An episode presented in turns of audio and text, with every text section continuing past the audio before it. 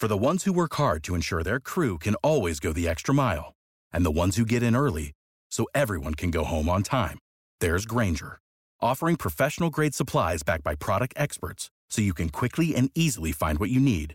Plus, you can count on access to a committed team ready to go the extra mile for you. Call, clickgrainger.com, or just stop by. Grainger, for the ones who get it done.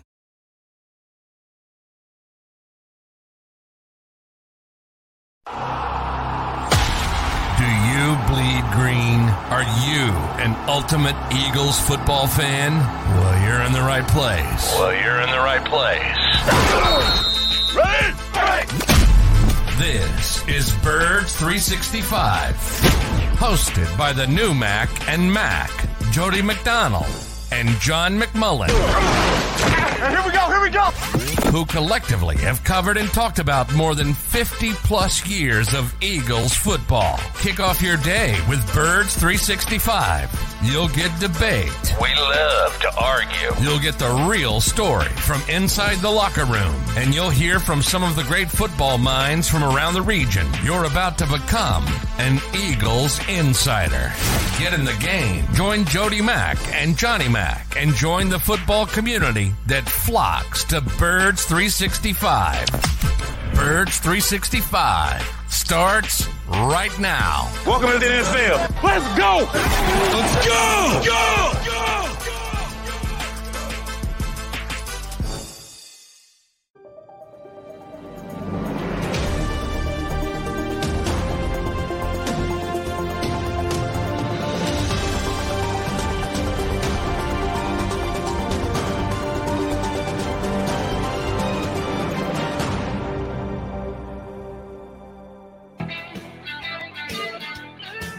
Good morning, Birds Nation. Appreciate you streaming in here on Birds 365 with your Mac and Mac guys, John McMullen and Jody McDonald. Uh, J Mac, the countdown is on to the NFL trade deadline.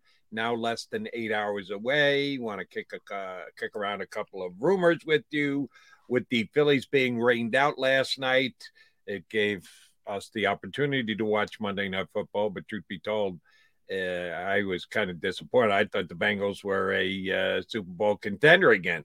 They looked like anything but, and the way the uh, Browns used at least one player last night, it makes you question whether he will be on the trade block for today. What do you do with your bad self after you left the show here on Birds 365? Yeah, uh, watched a little bit of uh, Monday Night Football, as you mentioned. Watched a little bit of uh, Monday Night's Raw, as I'm apt to do. I tend to toggle back and forth, but you bring up uh, the the Bengals. I mean, that to me, I'm with you. I think that's a pretty good football team. Obviously, a good young quarterback. Uh, um, you know, they made the Super Bowl last season. Um, a lot of positive things, but that's another indication of why the Eagles are so good. Everybody has these games. Everybody in this league has these games, uh, except one team so far. Uh, so when you look at the schedule and say they should beat this team, they should beat that team. Well, trust me, people in Cincinnati are saying, well, the Bengals are going to beat this struggling Browns team Yeah. with no Deshaun Watson. Jacob, and look what happens. That's another indication of how good this Eagles team has been. the undefeated Philadelphia Eagles. Exactly right. And it uh, lends a little credence to as much as we appreciate AJ Brown and the big day he had yesterday. And I here on the show said he might be the biggest acquisition during this past offseason of any in a league where it's all dominated the conversation and the belief that you go only go as far as your quarterback takes you. Oh, look what AJ Brown's doing in Philadelphia Ja'Marr Chase, you can make an argument for MVP because the week before with Chase in the lineup, uh, at 35 points in the first half, 350 yards passing for Burrow. Who you take out Ja'Marr Chase? That the offense didn't even look pedestrian last night for the Bengals. Uh, so uh, that too is also telling for a Philadelphia Eagle guy. And that's Hey. another thing. You got to be, you know, injuries in this league, man. One player can turn things in in a drastic direction. And you know, Jordan Davis is the first, uh, and he doesn't play a lot. And I'm not trying to compare him to Ja'Marr Chase out in Cincinnati, who's you know the crux of their playmakers. But um, still important for what he does in his role with the Eagles. And we're going to have to see how they handle him. Nick Sirianni won't admit. He did admit he's probably not going to play Thursday, but he wouldn't admit anything much further than that. Uh, yeah, he's going to be out for a couple weeks. And, you know, I think the key is if they put him on injured reserve, you know, it's four games. If they don't, they'll, they'll think he has a chance uh, to get back a little bit quicker. But um, either way, he's going to miss a couple games at the bare minimum, and uh, he's that's that's it's a big deal. I've been talking about it. It's a domino thing. It's yep. it's not. It's a little bit esoteric, but it affects things in a lot of ways. You're right. It's as much the fact that Jordan makes the plays that he makes in the amount of snaps that he plays, but it's the fact that it probably is going to change their overall philosophy on how they align across the front of the defensive line. Uh, will they play five down? If they do, how are they going to line? Is it going to be a different type of five down defensive lineman? You're right, perfectly described as a domino effect because uh, you get a chance to talk to Mr. Gannon today I think he'll do a Nick Sirianni and play his cards very close to the vest. I don't think he'll give you any actual actionable in, uh, intel, uh, but I know you guys will ask for it. And that is uh, the first pretty significant injury because they've had guys, uh, Clay's been out of games, uh, uh, Slay's been out of games. They've had guys get hurt in game, but a guy who's going to miss multiple games going forward, this is probably the biggest injury that the Eagles have had all year. Um, all right, as I said, John, we're down to seven hours and change before the trade deadline. We know Howie Roseman made the deal. Last week they had Robert Quinn. He did play week one. They got him right in there and they played. Didn't really do anything. Didn't come up with any tackles or any significant pressures. Uh, but he did get in and got some action, which is a good sign going forward for the rest of the year. It did cut into the. We we speculated correctly. The guy who was going to be affected was probably Brandon Graham more than anyone else and Graham's snaps were limited this past week in the game. Now, he had a hamstring issue before the game, so I don't know how much that cut into his time, but it is something that's uh, worth monitoring. Uh, number of snaps for BG, who I don't see how you can possibly complain about the way that he's played. He's come back, had a phenomenal return year off the uh, big injury last year. Uh, but that's Howie Roseman being Howie Roseman. He likes to be aggressive. He, when a team is good, he is going to try and add pieces that can help them win right away. He's got seven plus hours to get something else done and add another piece to the Eagles. What piece do you think that's going to be, J Mac?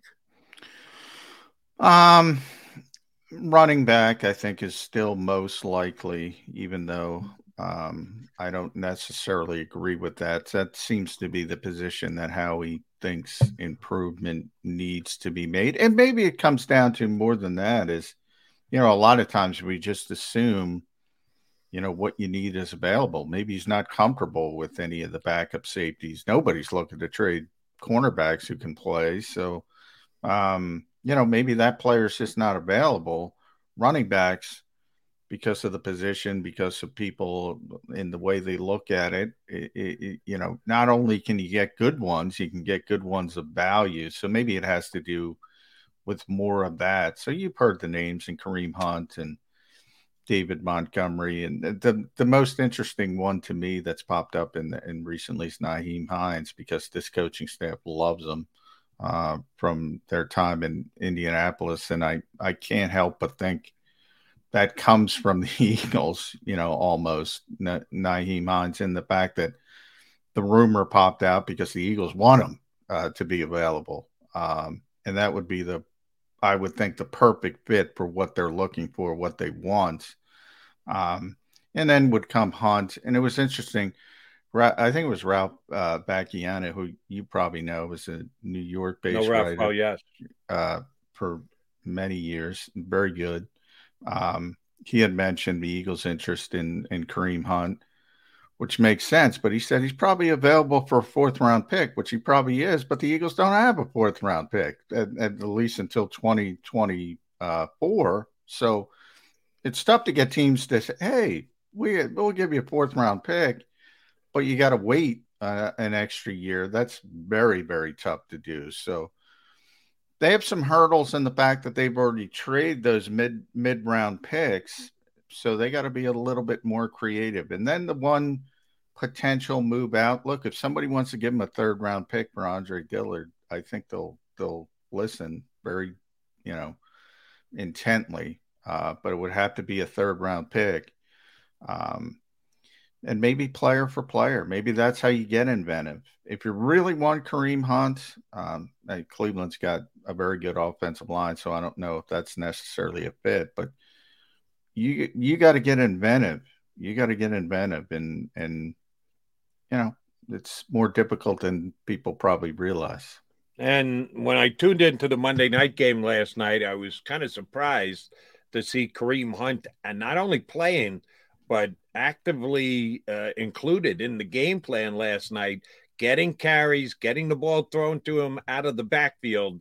If Cleveland was really uh, close to trading him, I think that he's got to he's got to be in bubble wrap last night. That if you think that you can get what you want in exchange for him, you don't want to run the risk that he's going to come up injured in that game last night. Now he didn't. To the Browns' credit, they win the game. They at least technically stay in the mix as a divisional uh, challenger in the AFC North. And Hunt went out, played well enough to if someone had questions about whether he's worth what the other team is asking for, he looked pretty good to me last night. And he came back 100% healthy. So I give a tip of the cap to the Browns, even if I was surprised by it. They did put him somewhat at risk last night. Um, eh, do you think Kareem Hunt gives the Eagles what they want if uh, they're putting an emphasis on ability to make the plays, catching the ball out of the backfield. He's pretty good at it. Is he? If if both teams can agree on what the value should be, does he come in here and do what they need him to do? Oh yeah, he's exactly what they want from a, a talent perspective. He he's a very good running back. He's he's a starting level running back. You know, but the reason he is where he is is because of that uh, off the field uh, problem in Kansas City. People forget how good he was there. Uh, so that's one thing that you have to obviously get uh, the all go, the all green from Jeffrey Lurie, so to speak. When you have some off the field issues you have to do with that are going to be drudged up again, you can bet about that in Philadelphia. But um, from from a pure football perspective, yeah, he's really good. I mean, and, you know, Eagles fans aren't going to like this, but you could argue he's better running back than Miles Sanders. I would argue he's a better running back than Miles Sanders. So from a talent perspective, um, yeah, he's really good. You think uh, he's a better runner than Miles Sanders? I think he's a better all-around player than Miles Sanders. Is how I would describe it. Uh, he's a very good runner, as you mentioned, very good pass receiver um, out of the backfield. Um, I have to look more into his pass protection uh, history. Most running backs aren't good at that in today's game, to be honest. But um, my guess is he's better at that because he'd almost have to be. Um, but I would have to look more into that. Uh, he's a really good player. Like I said, I, I mean, he's behind Nick Chubb's at worst top three, top four in the NFL um, and he might be higher than that. Um, he could start on the vast majority of teams in the NFL. Um, he's a very good player. Uh, he's exactly what the Eagles are looking for. It would create the Ajayi sort of Blount dynamic, although these two would be better, to be honest, than those two were. Um, where, you know, if one gets hot, you play him. If the other one gets hot, you play him and you ride uh, whoever gets hot at the right time. And it, it, it would create a lot of comfort for the coaching staff. I, I would say that. Now, how do you get there? I don't know how you get there because I don't want to give up a third round pick for him because I don't, I don't think, you know, how he's good with the valuation stuff I always talk about. That's a little bit too much. You've already given up you know, you got a big donut hole, as I said in that middle, the middle rounds of the draft. I don't want to give that up. Uh, and you don't have a fourth round pick. So how do you get them? It might have to be a conditional four that turns into a three. And I wouldn't necessarily even have a problem with that. But I just don't want to say, here, here's the third round pick. Um, because I don't think they have to. But if you don't have a fourth round pick, how do you get a fourth round pick? Oh yeah, trade Andre Dillard, uh, as you mentioned, either on a, one for one deal or you make the deal for Dillard and then you turn around and use that pick in a swap. Uh, I just looked up quick. I didn't think he was having as good a year um, playing behind Nick Chubb. He's uh, usually a four plus yard per carry guy was upwards of 4.9 last year. Again, used significantly less because Chubb uh, certainly was their number one back and he was their number two back. But Kareem's down to four yards per carry, which isn't the neighborhood that uh, Miles Sanders is in. Better catching ball out of the backfield.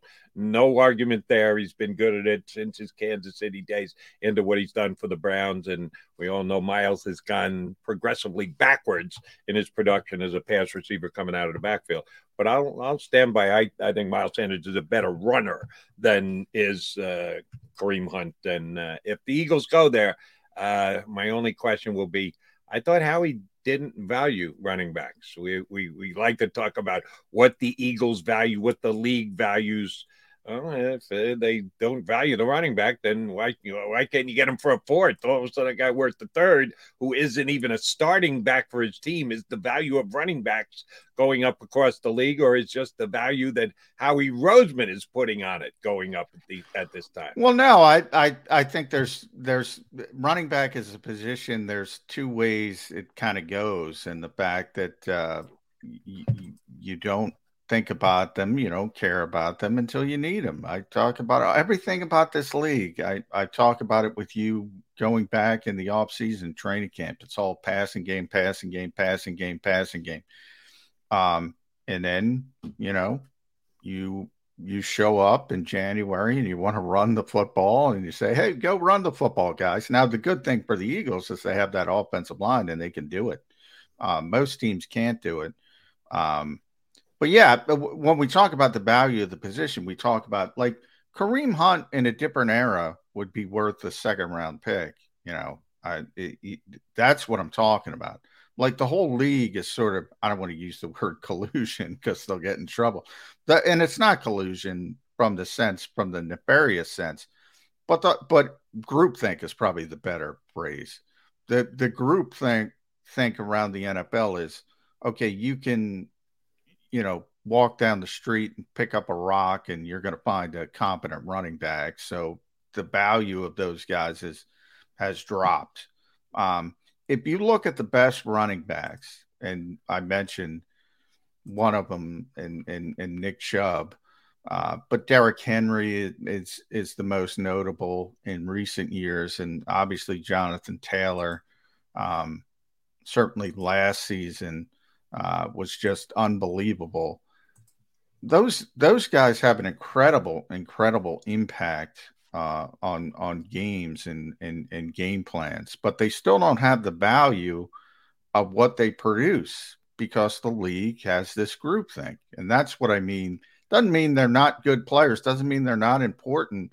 Doesn't mean people don't want them but they don't have the value of other positions when they talk about assets. When they go all Sam Hinkie on you and they talk about assets and they treat people like, you know, commodities, it doesn't have the same value as a lot of other positions. Well, Kareem Hunt is a backup running back. Granted, he'd be a starter on a whole bunch of teams in the NFL, but the team he's on, he's actually the backup running back, and he was a third round draft pick. If he's still holding third round value as a backup running back who was taken in the third round several years ago, that's not bad value. That, uh, he's holding his value, yeah. as a matter of fact, compared yeah. to other backs around the league. Well, he he had obviously outperformed his third round label. You know, he came in as a rookie and dominated uh, pretty much for Kansas City uh, and proved he sort of outplayed uh, that third round tag. Um, you know, smaller school, not as in, you know, that plays into it. Um, and then he had the issues, as I said, the off the field issues. And that's why I was out of Kansas City, not because he wasn't a good player. Um, and, you know, a lot of people, if you go back to that, a lot of people were saying at the time the Eagles should take a flyer on him, you know, uh, because he's going to come back at some point. He's going to be a really good player again. And it's happened, but people don't realize it as much because he plays behind Nick Chubb and they have that that one two punch and um he, there's some hidden value there if you can get him, there's some there's some hidden value. But I I, I would focus more on Nyheim Hines than than Nick Chubb. Um, uh, excuse me, uh, Kareem Hunt. I think that's a guy. You know, we see it with Zach Pascal. I mean, you know, when Nick has his guys, Nick has his guys, and I guarantee you he's doing the Nick Sirianni pounding on the table. If he's available, as that rumor said, the pounding is happening. Loves uh, him. But uh, as the and and the coach GM is is is I don't think he's a uh, dominant GM. He's not going to be able to rake Howie Roseman over the coals, but he's going to try because if he knows that Nick Sirianni is uh, very motivated, well, that guy's got a great reputation. Hasn't lived up to it, but Chris Ballard, uh, people around the league swear by him. Swear by him and and I get that his reputation is what it is, and then there are the results, and the results haven't matched Ballard's reputation. Is the point I'm trying to make? Uh, Jody McDonald with John McMullen. Oh, I see our first guest in the waiting window. We will be joined by Mr. Ed Kracz. He's going to jump in with us next here on a undefeated Tuesday edition of Birds 365. Go to get your game on. Go for the beers Go for the cheers. Go for the hit and the hits. Go for the stakes and the stakes. Go to get your parlay on. Go to get your party on. Go for the scene. Go for the screens. Go for the gallery. Go for the win. Go to Ocean. Visit theoceanac.com to plan your visit. Since 1977 at Rafferty Subaru, we have always been about our customers and the community. Early on, a safe and durable option, we've evolved to become the best overall brand according to Kelley Blue Book. Over the last 14 years, we've donated thousands of dollars through the Subaru Share the Love event and found homes for hundreds of pets. The Rafferty family is proud of our 45 years in business. This month, celebrate our anniversary with special financing on select models. Visit us and see why.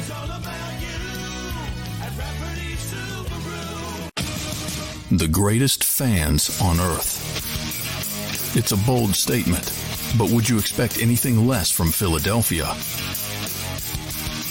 58 years of heartache creates a toughness, a grit, a resolve not found in most. Sure, our prayers were answered, but now that we've had a taste, we're looking for more. Pond Lehocky, official partner of the Philadelphia Eagles.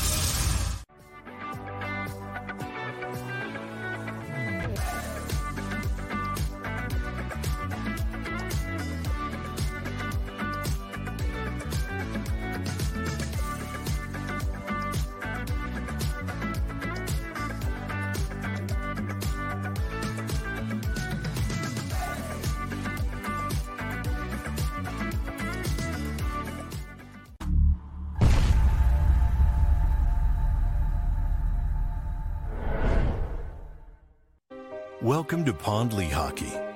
We've helped over 100,000 injured and disabled workers obtain benefits, as well as some of the biggest settlements in the state. If you've been injured at work, give Pond Lehocky a call. Philly sports fans, I'm Tom Giordano from Pond Lehocky Giordano. First and foremost, thank you for watching the Pond Lehocky postgame show. But right now, we're giving away tickets to the World Series. Follow Pond Lehocky on Instagram and check out our post for your chance to win tickets to all three Phillies home games. Go Phillies and go Birds.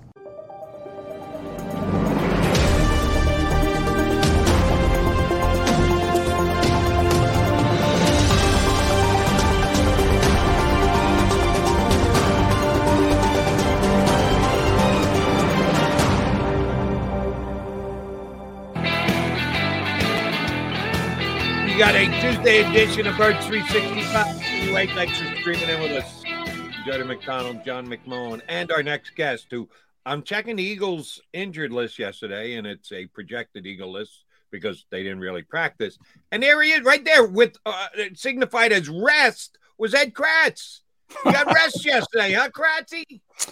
Hey, there's no rest for me, Jody. Come on, I'm 24 seven, man. I'm locked in all the time. There was no yeah. rest. Maybe short week. Short week.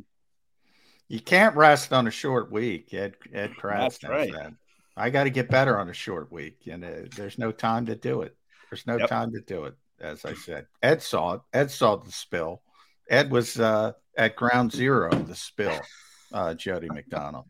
So I got to get better on a short week.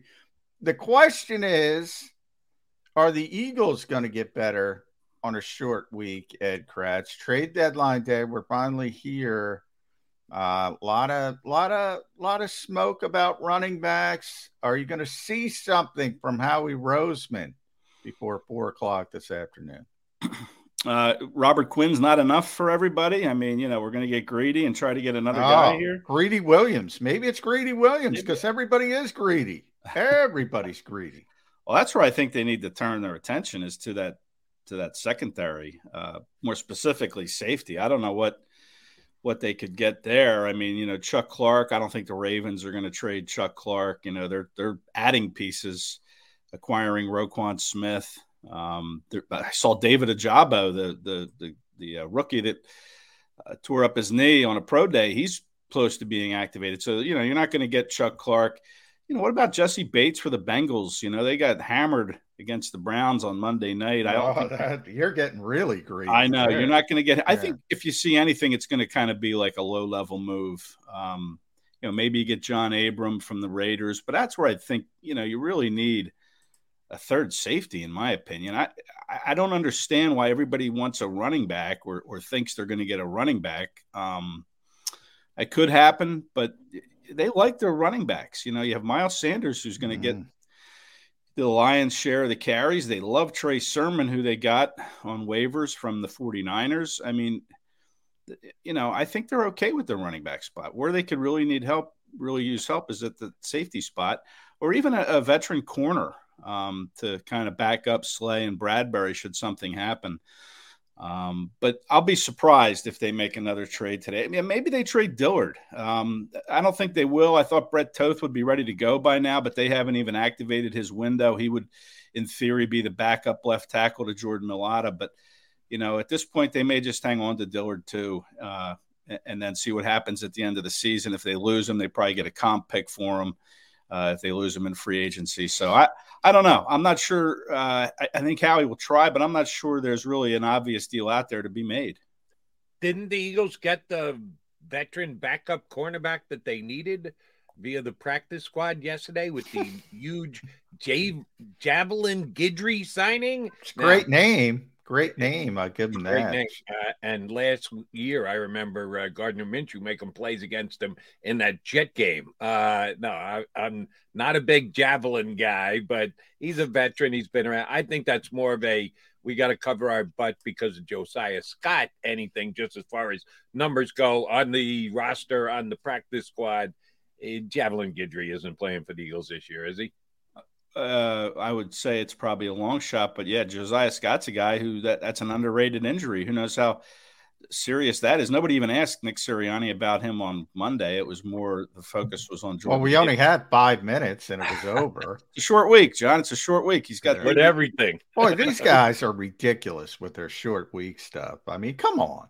Do your 15 minutes. Do your 15 minutes. I'm just bitter because I didn't get a question in. He had to take his kids out trick or treating. You know, circuit alley at the Eagles. Don't hop me again. Yeah, well, um, I got the rare question in. I, I, you know, usually it's me that gets skipped, but anyway, uh, that's there.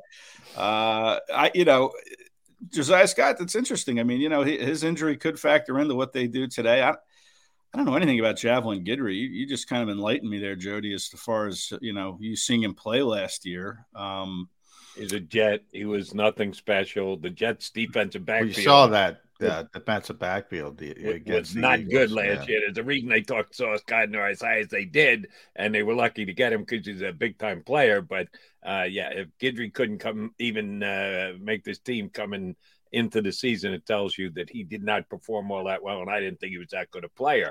He's been around, so if you like the veteran aspect of it, that's fine. But uh, I think he's a guy who will spend uh, whatever time he is as a member of the Philadelphia Eagles on the practice squad. I don't think there's any way he gets activated.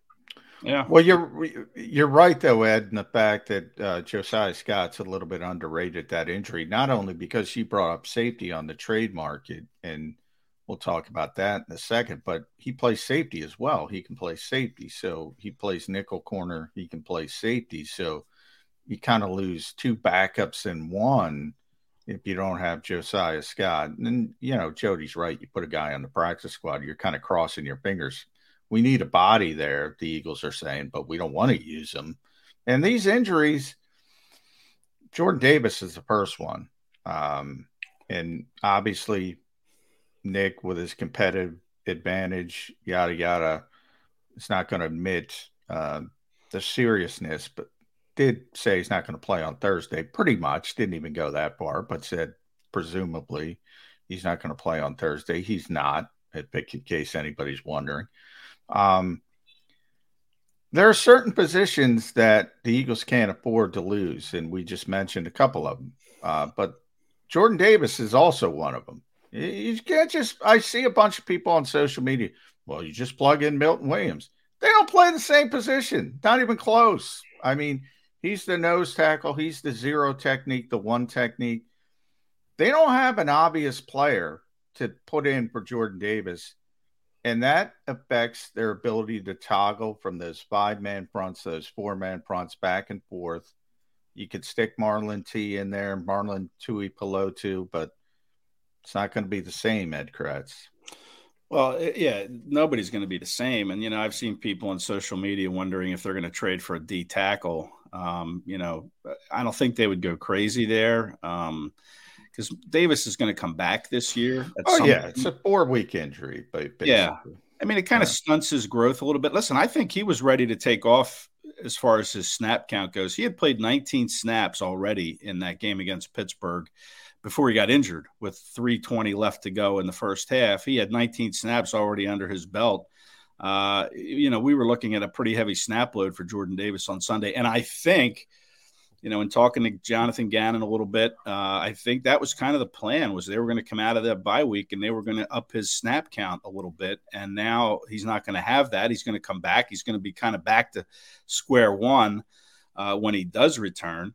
So, you know, it's a big loss. There's no doubt. I mean, Marlon T was the guy that filled in for him. Uh, he was kind of second team throughout the summer. He's not Jordan Davis. Not many are. Let's face it. Nobody's six six three forty uh, who can move their feet like Jordan Davis can. So it's a loss, no question. Um, I wouldn't be surprised if they active or uh, elevate um, Marvin Wilson from the practice squad for Thursday night's game, another body, uh, you know, to throw out on that defensive line to to get a few reps. Uh, he had a very good summer, good training camp. Um, but he's again, he's not Jordan Davis either. But what defensive tackle in the trade market are you going to bring in? You're not going to make a big move. I love the Steelers. The Steelers have some guys that can play defensive tackle. I love that Isaiah Loudermilk, a backup. You're not going to get Cam Heyward, but if they make a move, it'd be nice to get Cam Heyward. Oh, well, yeah, yeah, that's awesome but that's not going to happen. But you know, maybe you make a trade for a lower level D tackle who can come in and maybe you know play five to ten snaps each game to kind of give you a different look up front. Um, but more often than not, uh, you know, more likely than not, I should say, I think they'll probably just elevate uh, Marvin Wilson from the practice squad, and you know, he still has all three elevations left. And again, getting back to Josiah Scott, um, you know, he was very valuable filling in for Avonte Maddox in the slot when Maddox yeah. missed two games with the ankle injury. Uh, Andre Chachere is a guy that can kind of play both safety. They were cross training him at safety and slot, but he's out of practice squad elevation. So if they were to make a move with Scott going on the IR, I don't know how serious that ankle is, but maybe you, you know, you bring up Andre Chachere to fill that that spot on the 53. So I yeah, think it would we'll help see- on special teams as well. Absolutely. Is, you know, they could use help there. But I think you'll see some kind of move. I mean, I know it's a short week, but I think you'll see some kind of a move, uh, you know, of significance this week as far as the, the maybe the roster goes. Maybe you get an addition. And again, I think Wilson comes up as an elevated practice squad guy. All right. I want to run this by both you two guys. Uh, John and I haven't touched on this yet, so I want his take, but you first, Ed.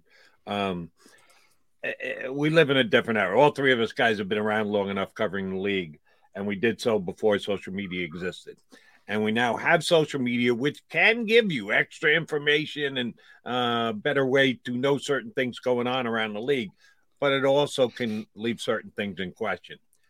AJ Brown uh, yesterday decided to take to Twitter to tell the world, the media here in Philadelphia, the fan base here in Philadelphia, that he was randomly drug tested And he did so with a little bit of a dig, mentioning Roger Goodell by name, that this isn't as random as they think. It's right after I have a three touchdown, 150 plus yard game. Now you need to test me. And you don't know, you can't pick up nuance with social media. You don't know if he's doing it with tongue implanted in cheek and he's going for a laugh or if he's actually kind of ticked off and and is suggesting that yes, the NFL thought, oh, this guy's got to be got to be taking drugs because he's having this kind of game. You don't know the way it comes out. But every Eagle's been tested this year. That's the National Football League. Those are the rules. And the first one who's needed to go to social media and comment on it was AJ Brown. Am I even getting my panties in a twist for no apparent reason here that he was just going for a couple of yucks? Or uh, should we tell AJ, yeah, just uh, uh, do do what you're supposed to do here in the NFL? When you got to take a drug test, you got to take a drug test. Yeah, I mean, there was really no context to that tweet. Like, had he right. been tested, you know, in August, September? I mean, had he been tested at all this year? I mean, I, I don't know. I, th- I don't, I didn't really think too much of it. I just thought he was kind of, you know, he's pretty active on social media. You know, he puts stuff out there, and maybe he was just having a little a little fun. I mean, you know, getting to know AJ a little bit these last couple of months. I mean, he's a pretty he's a pretty good guy. He's a pretty straight shooting guy, I think. And uh, yeah, he is. Yeah, he is. He's he's a very good guy. But uh, yeah, yeah. As far as the Roger Goodell part, that, there's one thing I can guarantee: he's got no freaking idea who's getting tested on a day to day basis. I mean, that part of it's kind of silly, but hey, that's what the fans think. I mean, there's there's a lot of sort of similarities there when oh Roger Goodell is you know like he's sitting in his basement telling Jane Skinner get hey get AJ tested. He's having a great game. I mean hey, come on. That part of it's silly.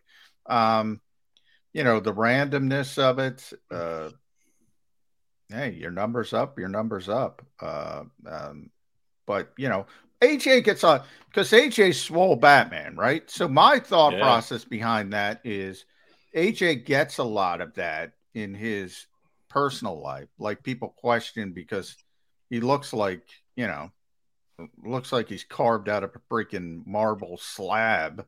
Uh, so people assume uh, he's doing things he shouldn't be doing. I think it's got that more to do with that. So he's probably a little bit sensitive about that. That would be my guess, is why.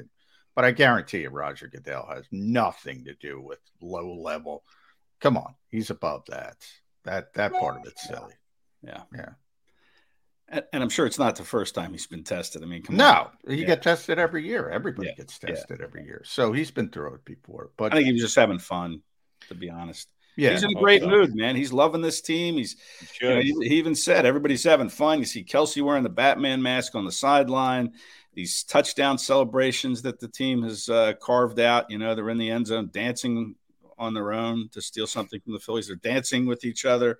Yeah. Um, you know, they're having a good time. And I just think that was part of his, you know, continuing to have a good time and poke fun at Roger Goodell in the league. Do you think part of it was, and again, maybe I'm overthinking this, and I said it here on Birds 365, said last night on WIP. The pointing the finger at the D backs and the 15 yard penalty. Come on, I get it. There, there was a play that uh, came down later in the day uh, the kid from Carolina, DJ Moore, makes a touchdown pass, gets it tight, takes his helmet off. You got no choice. You have to throw the flag there. It really put a damper on that game, but that's obvious. You can't do that. There's subjectivity to the whole celebration flag after. And he did a little point thing, and they threw the 15 yards at it. And yeah, I thought it was uh, over adjudication by the NFL. Do you think that's why he went there and decided to add Roger Goodell's name to the tweet because he was actually ticked off that he got the 15 yard celebration penalty? Man, that yeah. I, well, you know that's really digging deep. I mean, I just think he was caught up in the moment, yeah. uh, and then you know maybe that was still sitting in his crawl and he wanted to get something out there on social media. That's what I was thinking could it, you could be right, but I mean, yeah, you, you can't point to people. You can't That's point. The very yeah, definition of yeah. taunting, and he yeah. did not just once, but twice. He pointed to both those Steelers. Now, if he pointed to the stands and did like a one-two thing, or he would have been fine. But the fact that he pointed, it's a dumb rule. Um, I, I'll agree with you there, but it is what it is, and you know. I, I, the, the thing I was most impressed with AJ, and I said this yesterday on the show, Ed, you know, he was the first guy on the podium after the game, and he didn't want to talk about his good plays. He wanted to talk about his bad plays. He dropped the the one pass over the middle. He got caught, not a bad play, but he got caught from behind, uh, and he said that's never happened before in the NFL to him. Um, and he was upset. He was legit upset, and he's coming off a game where he's got um, a career high in receiving yards, a career high in touchdowns, and he's worried about the plays he didn't make. I think that's. I talked about, you know, Cincinnati losing to Cleveland. That's another example of why the Eagles are so good. They don't have those games. They don't lose to teams they shouldn't lose to, at least to this point. I think AJ is another indication of why they're so good. They're not celebrating what they're doing. They're upset about what they're not doing. Jalen Hurts constantly does that as well. That's probably where they take their cues is right from the quarterback, right from their leader. Is you know they see Hurts or hear Hurts doing it that you know he's never satisfied. You know we talked to Landon Dickerson in the past. He, he could play the you know he could grade out. Oh yeah, Landon thinks he's the worst player in the world. Yeah, and yeah, and again, another former teammate of Hurts's at Alabama. I mean, you're right. That's that's kind of, uh, and you wrote about that, I believe. You know, is that's kind of one of the secrets to their success is they don't, you know, they're never coming out of a game completely satisfied. Even though I think that was the most complete game they've played against Pittsburgh. None of them were overly happy with what they did. They were happy, but they didn't come out and say, "Yeah, what a great game I had," and this and that. And I think they take that cue from Hurts. I think Jalen Hurts kind of starts it and it trickles down. We see Landon Dickerson do it, but he has a history with Hurts. So, you know, I think you have to credit Jalen Hurts there for everything you know you credit him for on the field. I think there's a huge piece to his leadership that's off the field as well, and that's that's probably one of them is he'll come in the locker room and he'll tell guys, "Hey, we still have the meat on the bone." You know, that's one of the favorite sayings. Left some meat on the bone and you know some money on the table, all those cliches. But yeah, I mean that's how Hurts feels, and his teammates feed off of that. All right, Ed. Part of what we do uh, as members of the media, uh, certainly we analyze and put in perspective things that have already happened.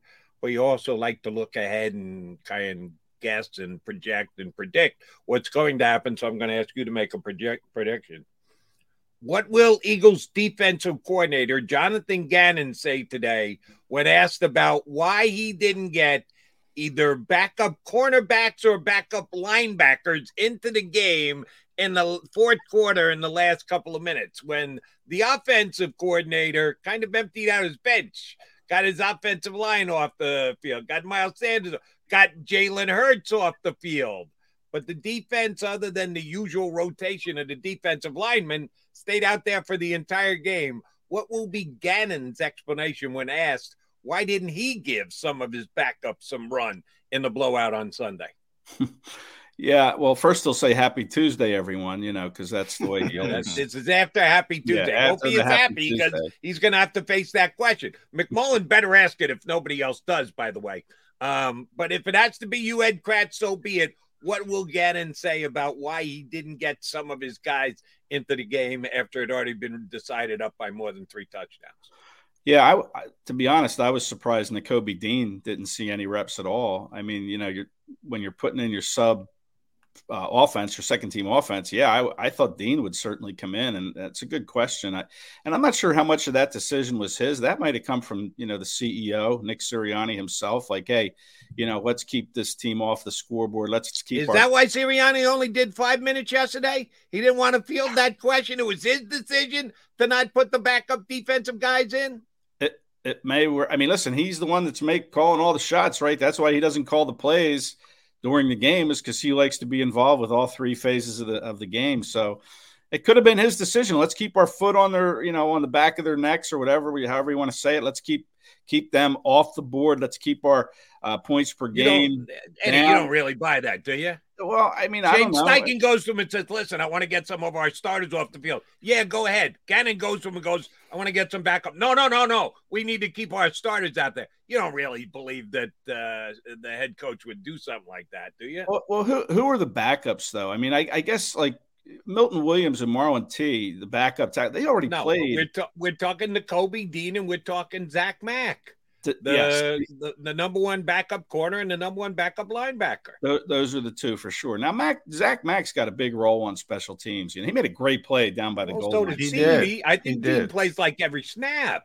Yeah, um, yeah. I think I'm talking like... about from the line of scrimmage. I'm not talking about special teams. Both of those guys could have used some run in the game in the fourth. And I'd add K'Von Wallace as well. You know, he needs reps. Um, yeah, I, yeah, it's it's interesting. I, I don't know. Maybe that's just because they want to protect their points per game. They want to be, you know, one of the top five defenses in the league. Their offense already put up. Well, I hope that's not the case. I yeah, don't think right. that's the case, but yeah, I, not, but I hope it's not the case. Um, you know, I think the dichotomy brings up the the point. I don't have an issue with it if you know Gardner Minshew's not in the game they took out the whole offensive line except for Landon Dickerson. Britton Kobe's even getting some reps at receiver. Um, Cubby, I always say Kobe. Uh, one day I'll get it. Um, it, it, it, so there was that dichotomy, and obviously defensive line doesn't count because that's a rotational position to begin with. But um, the back seven, everybody played. It was kind of weird. Uh, and I and I will be interested to hear Jonathan Gannon's thought process behind it.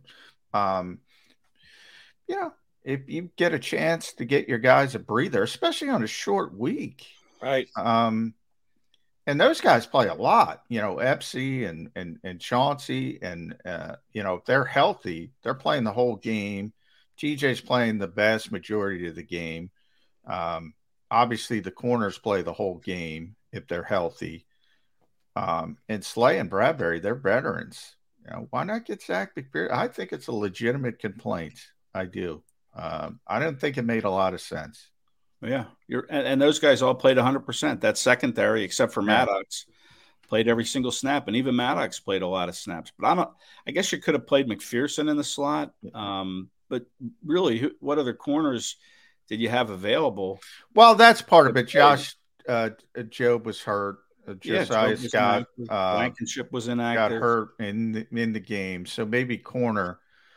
Uh, they didn't have a lot, but Zach should have been out there wherever. It might have been for Slay or Bradberry, whichever. More likely Slay.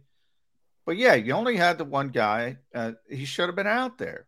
Um, yeah, I would argue more for Dean than I would. Yeah, it's, it's those two guys, and anything yeah, yeah, more than that, they had some injury issues they couldn't get it done. Yeah. But John made the point. I read this thing. I didn't even realize this.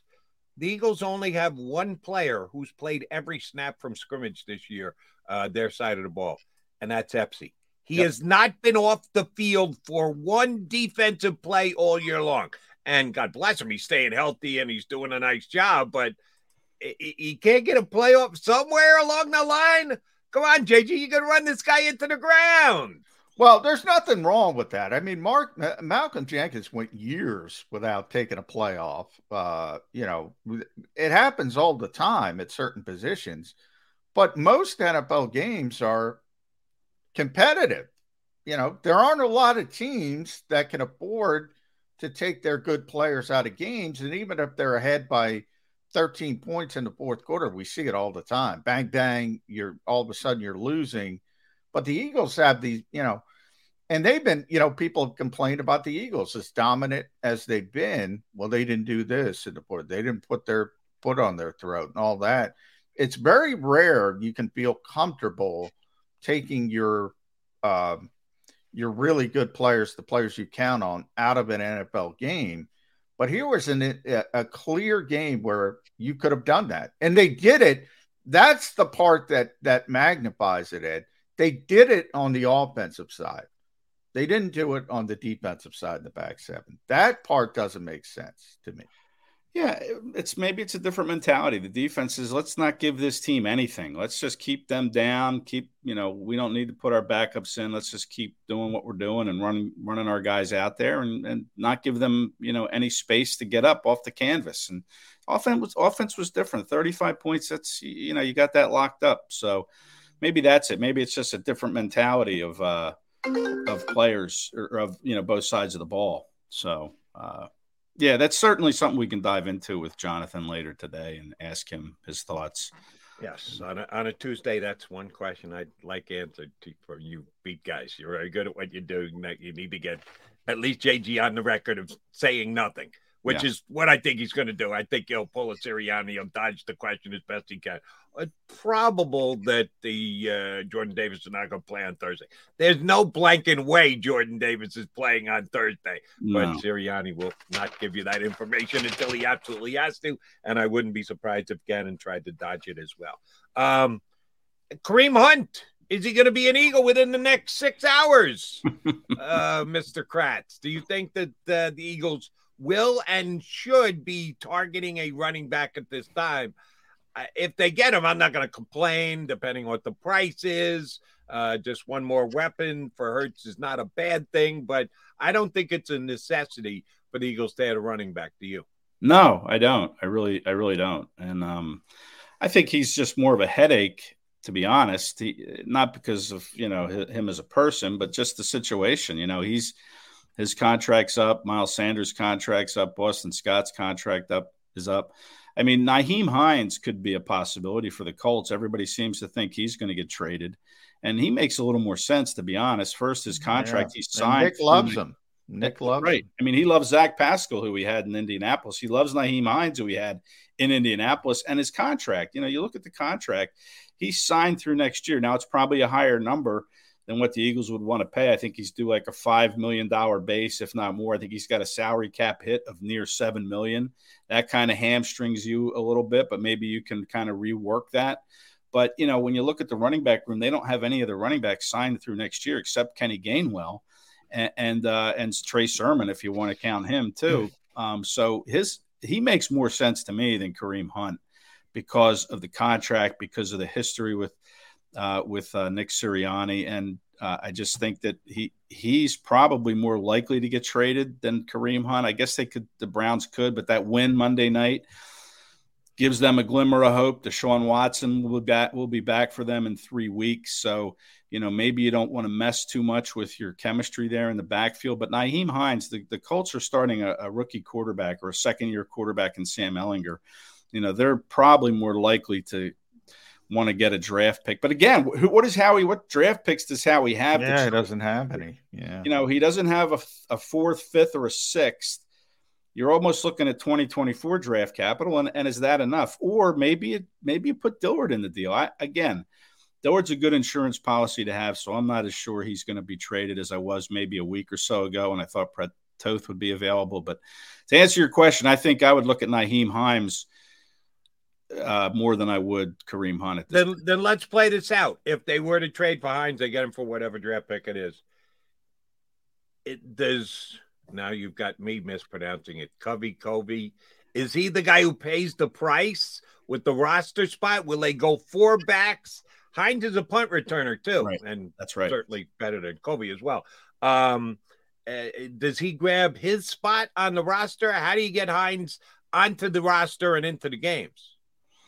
It would probably come at the expense of Britton Covey, to be honest. Um, but yeah, you could say yeah, Hines, Hines is better at returning punts. But my contention is the the Eagles just don't really do a good job blocking up for when Covey gets the ball. I mean, there's not a whole lot of room for him to create what he gets. I mean, he got a five yard return the other day. There was nobody blocking for him.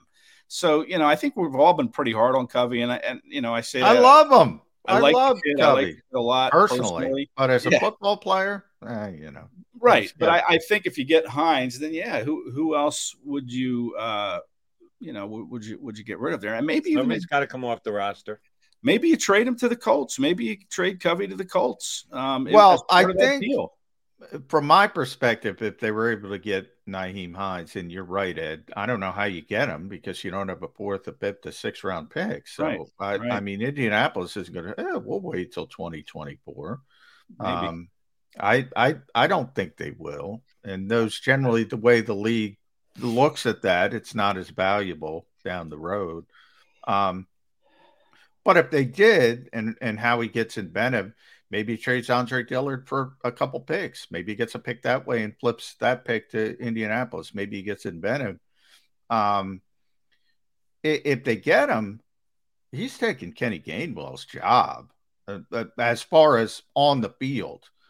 Now, they're not going to cut Kenny Gainwell. I would imagine Trey Sermon would be the one uh, out the door, Hmm. but uh, he's taken he's taken Kenny Gainwell's job and he's taken Britton Cov- Covey's job. He's taken both jobs on the Yeah. field. I would I wouldn't move Gainwell or whatever, cut him. I would I think No, they're not going to cut Kenny, but no, I, I think mean, Boston Scott would be the one to go, to be honest. I mean, maybe a trade Gainwell, but but Boston Scott to me hasn't really shown that same explosion that he's had. I know he hasn't had a lot of reps. He had seven carries against Pittsburgh for 21 yards, but um, to me, he's not a guy. He's a, he, his contract's up at the end of the year. Uh, you know, maybe include him in the deal for Nyheim Hines. I, I don't know, but uh, I think Boston Scott would be the guy, not Kenny Gainwell. Again, Ga- Gainwell's still on his rookie deal. He still has value that way. Well, no, Boston I'm not Scott- saying Ed. I'm not saying he gets cut, Kenny Gainwell. I'm saying he's losing his job on the field. He's no longer the third down back. He's just going to be on. He's going to be on the roster. Going to be an, going to be an inactive on. yeah, he's going to be. Yeah. Yeah, he's going to be an inactive. He's going to be on the 53 man. They're not going to give up on him. I think Boston is the backup to Miles Sanders, and I don't think that changes unless um, they get Kareem Hunt.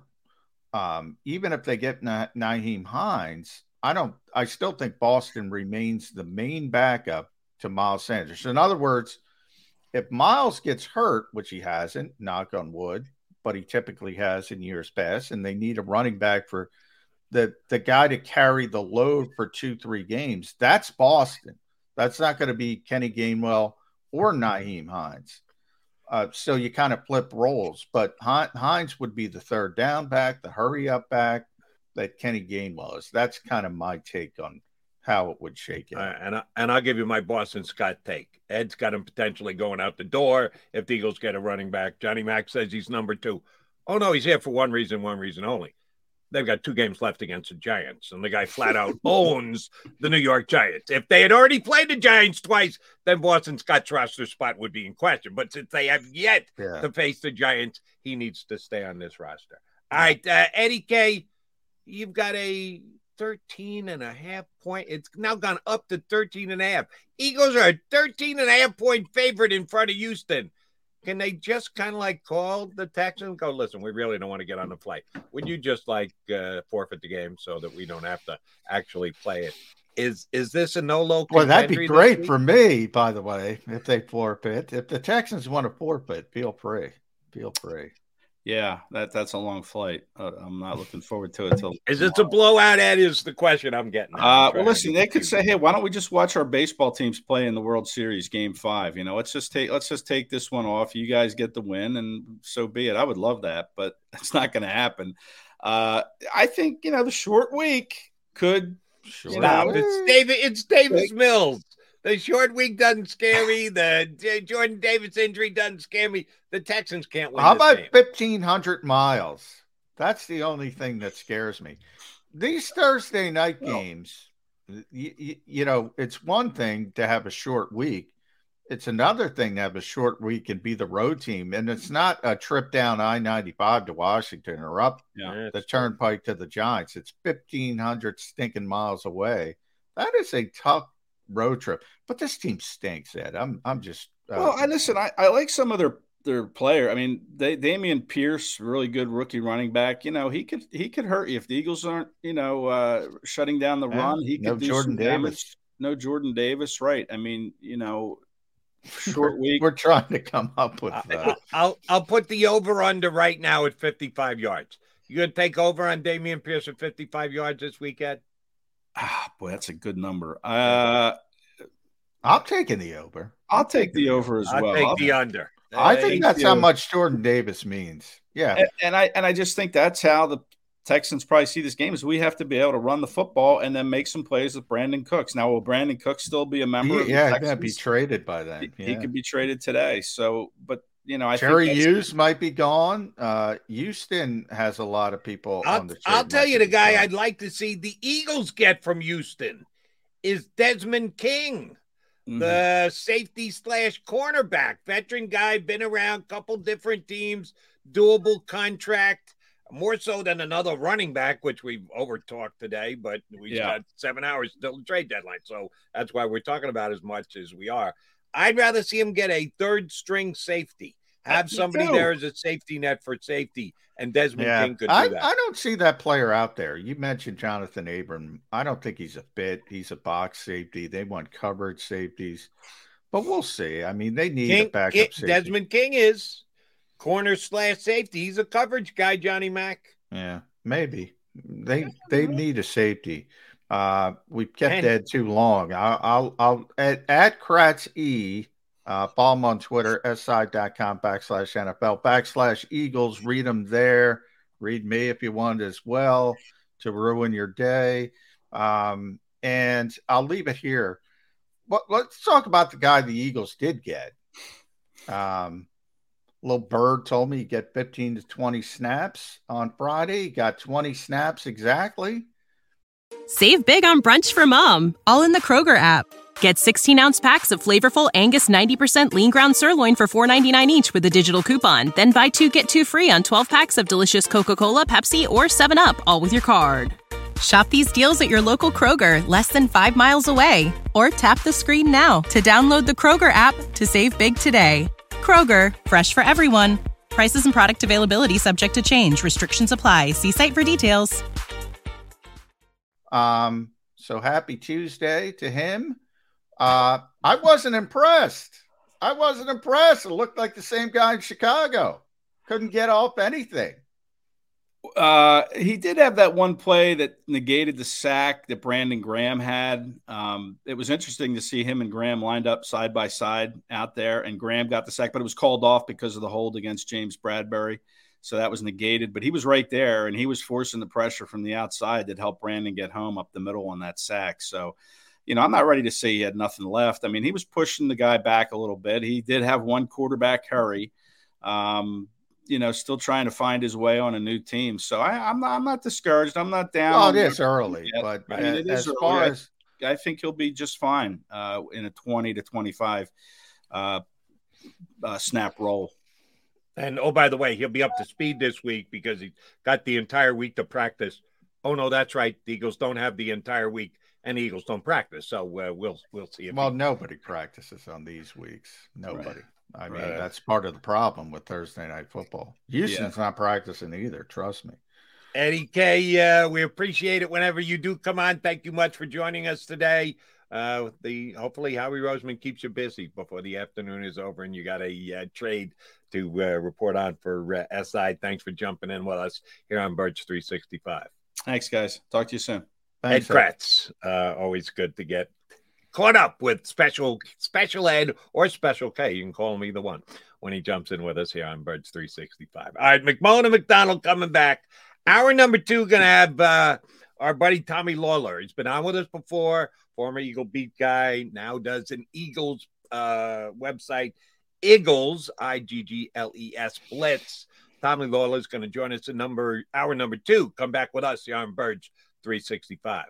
Philly sports fans, I'm Tom Giordano from Pond Lehocky Giordano. First and foremost, thank you for watching the Pond Lehocky postgame show. But right now, we're giving away tickets to the World Series. Follow Pond Lehocky on Instagram and check out our posts for your chance to win tickets to all three Phillies home games. Go Phillies and go Birds.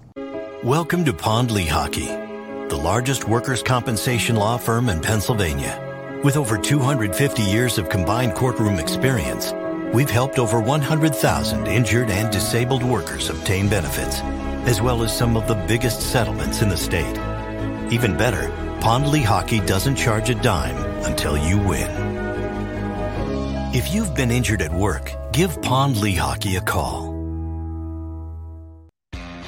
Go to get your game on.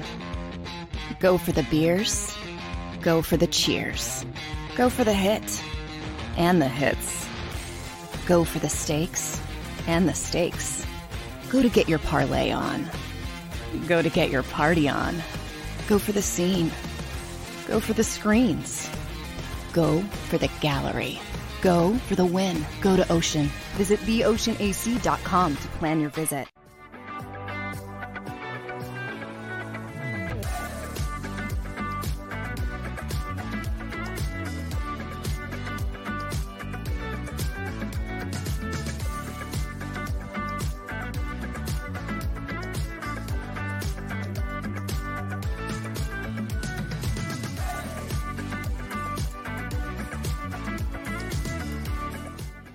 It's a fall car fest, and Jeff D'Ambrosio, Destination Downingtown, says yes, you can. Jeff says yes, you can choose from over 1,000 vehicles in stock with no wait. Yes, you can still get low prices, leases, and big discounts. Yes, you can still get low interest financing. And Jeff always says yes, you can have a real deal buying experience without the hassle. When the other dealers say no, you can't, Jeff says yes, you can. Jeff D'Ambrosio, Destination Downingtown. Nobody treats you better. Jeep Adventure Days.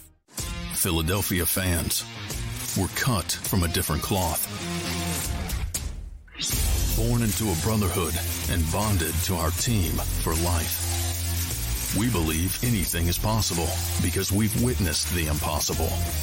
While we may be from different neighborhoods, come Sunday, we are one and we will be heard. Pond Lehocky, official partner of the Philadelphia Eagles.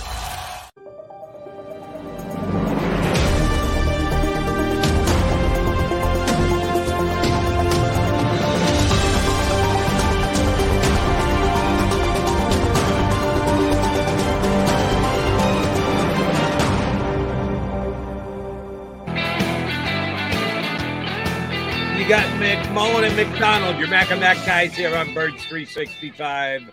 Let me repeat, it is an undefeated Tuesday because the Eagles are still undefeated, the only undefeated team in the National Football League. And this, if you're just uh, streaming in now, uh, Johnny and I mentioned this at the top of the show.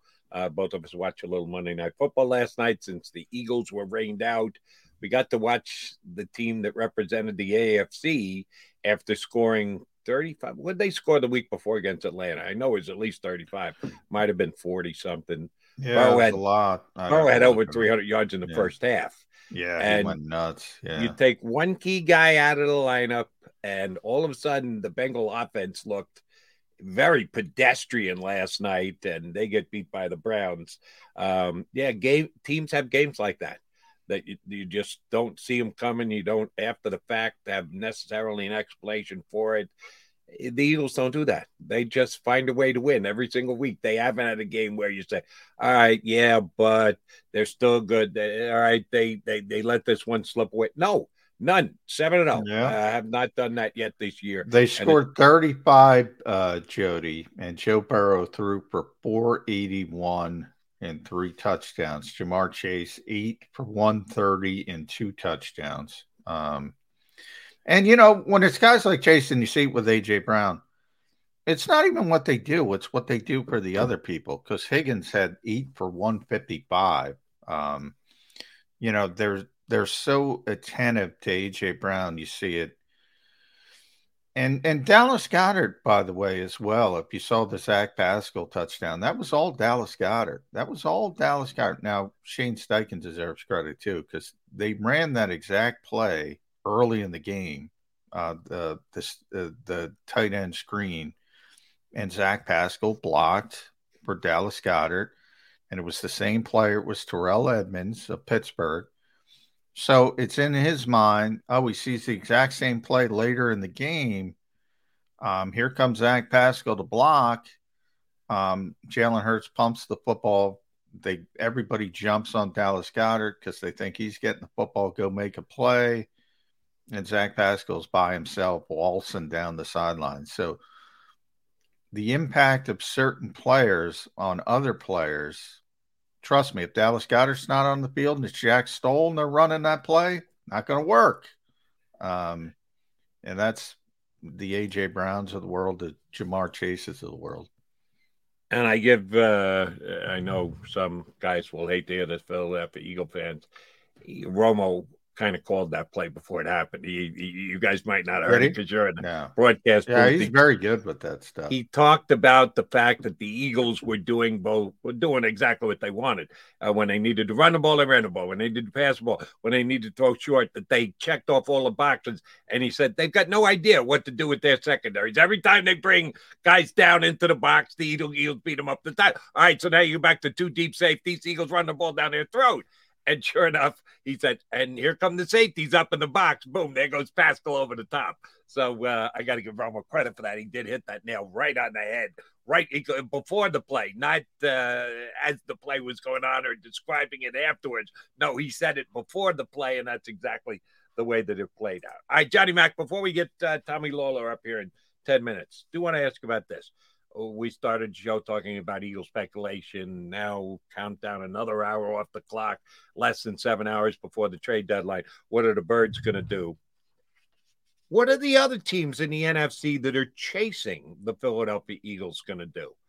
I'm not hearing any rumors about the New York Giants looking to upgrade. Just got beat this week, so they're now six and two. Cowboys won to get two six and two, but still two and a half games behind the Eagles at this stage. Well, one and a half because Eagles already had their bye. Cowboys have their bye this week. Um, the Minnesota Vikings are the only other team in the conference with one loss. I'm not hearing anything around them uh, the other teams just acknowledging that the Eagles might be too tough to catch and we're not going to give up future assets. Why aren't we hearing anything about the Cowboys or the Giants try and the and or the Vikings trying to add before the trade deadline?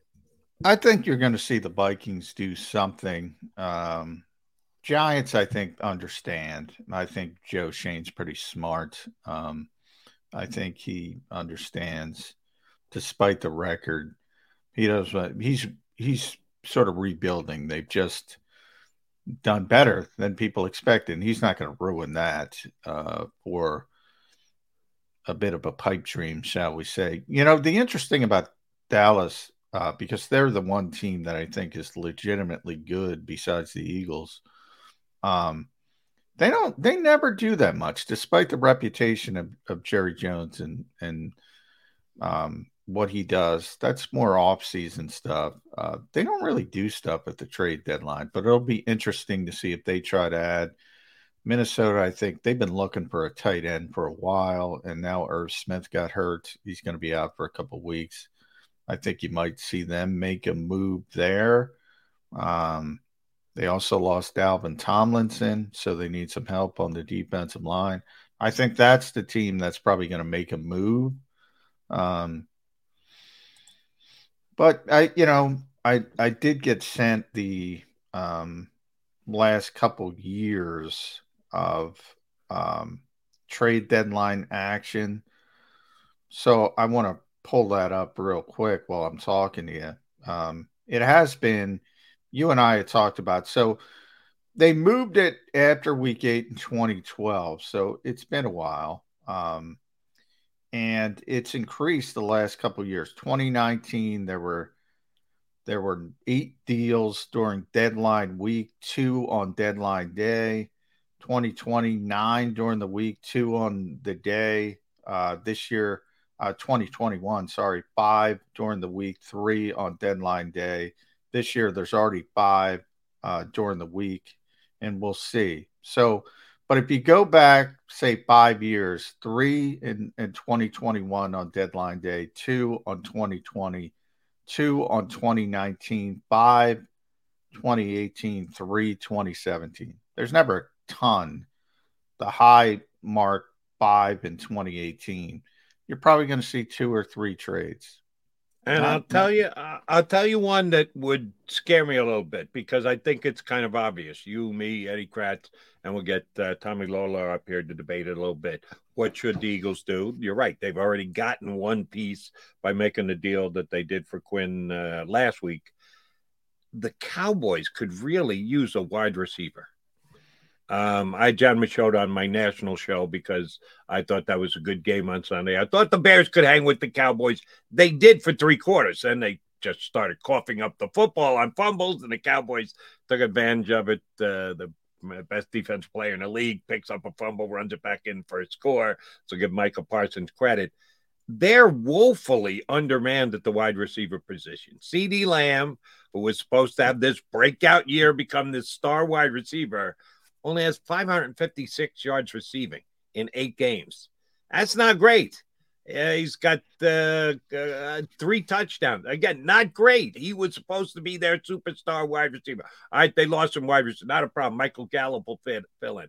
Missed a couple of games with injury. In five games, John, he's got 12 catches. 12 catches in five games for Michael Gallup for 135 yards uh, and one touchdown. Noah Brown, you scared? Noah Brown scare you? uh, as a wide receiver for the now, Dallas Cowboys? you know, but I think some of those. Now, I've been disappointed. I said it was CeeDee Lamb. I I thought he was going to be one of the top ten receivers in football. I don't I don't think he's been that. He's still a No. good player, but I don't think he's been that. Um, and part of that, I mean, look, when when Cooper Rush was out there, the numbers are going to be down. Uh, they're going to get better. They're going to get progressively better uh, with Dak Prescott in there. Their ability to throw the football is going to be better. Uh, th- so the numbers, but I'm not concerned about the numbers. I'm concerned about winning games. Like a lot of times, we talk about it all the time. You know, if you throw for 300 yards in this league, you know that indicates you need to throw, and that's not always the best thing. Um, uh, when you're talking about winning football games. So to me, Dallas is about the same with the Eagles. Complementary football. They have a very good defense, very good defensive coordinator.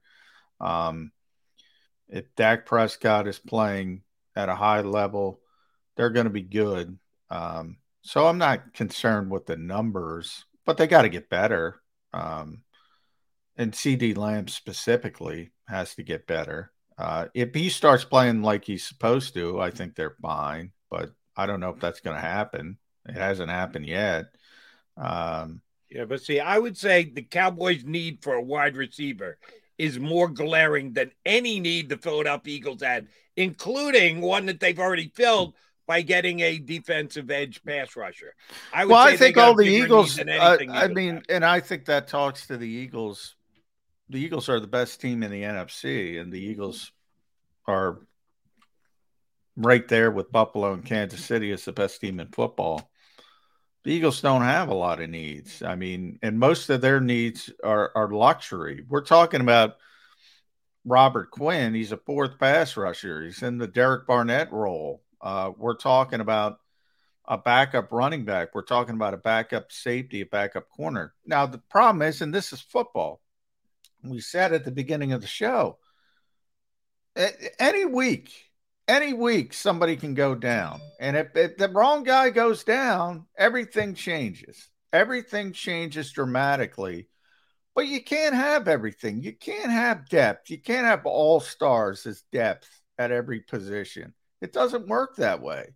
So that's where, and coaches hate this term, but that's where luck comes into it. And that's why I think Andy Reid's philosophy has always been the best philosophy. You you build yourself up for sustained success, so you're in the dance every year. And if you're in the dance every year, eventually the stars are going to align and you're going to make a run and you're going to be healthier than other teams. That's that's the way you should do it. But there's luck involved, Jody. Make no mistake. Even when you're good, there's luck involved. My point is, if you're Stephen Jones and I'm Jerry Jones, and Jerry is uh, allowing Stephen to make calls around the league, and Stephen says to Jerry, "Yeah, no value out there. What teams are asking for? No, we're good." If I'm Jerry Jones, going, "We're good." The Eagles aren't. The Eagles are upgrading, but we're good. You sure about that, Stephen?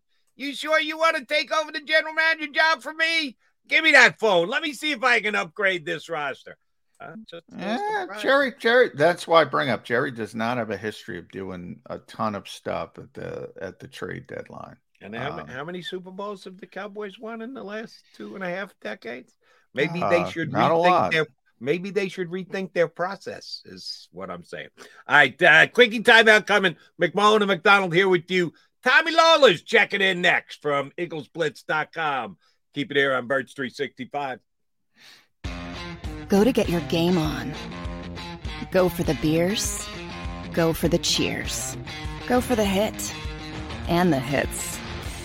Go for the stakes and the stakes. Go to get your parlay on. Go to get your party on. Go for the scene. Go for the screens. Go for the gallery. Go for the win. Go to Ocean. Visit theoceanac.com to plan your visit. Since 1977 at Rafferty Subaru, we have always been about our customers and the community. Early on, a safe and durable option, we've evolved to become the best overall brand according to Kelley Blue Book. Over the last 14 years, we've donated thousands of dollars through the Subaru Share the Love event and found homes for hundreds of pets. The Rafferty family is proud of our 45 years in business. This month, celebrate our anniversary with special financing on select models. Visit us and see why.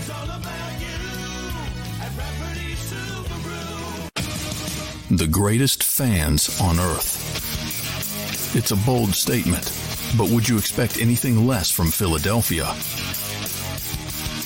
58 years of heartache creates a toughness, a grit, a resolve not found in most. Sure, our prayers were answered, but now that we've had a taste, we're looking for more.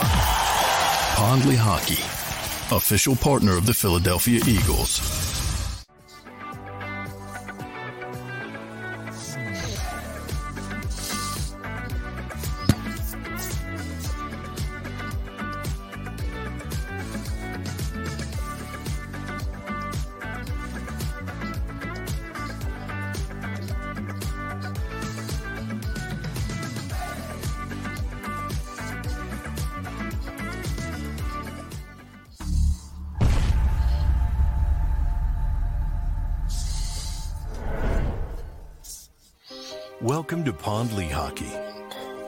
Over 100,000 injured and disabled workers obtain benefits, as well as some of the biggest settlements in the state.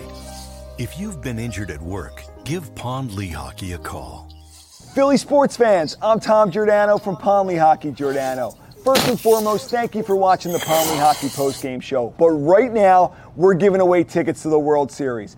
Follow Pond Lehocky on Instagram and check out our post for your chance to win tickets to all three Phillies home games.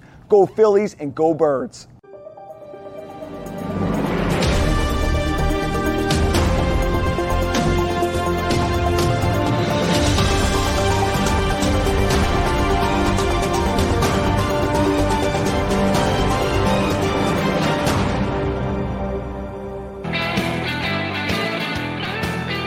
back, guys. McMullen and McDonald here on Birds 365. We've got a third colleague jumping into the mix with us here for the next 25, 30 minutes. Uh, you got to check out his website, Eagles Blitz. That's I G G L E S Blitz.com. Has been covering and following the team for years.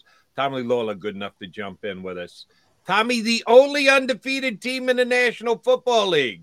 How impressed have you been with the Eagles? It's been a while since we had Jan, so we're going to do some catching up with what this team has accomplished. How impressed have you been?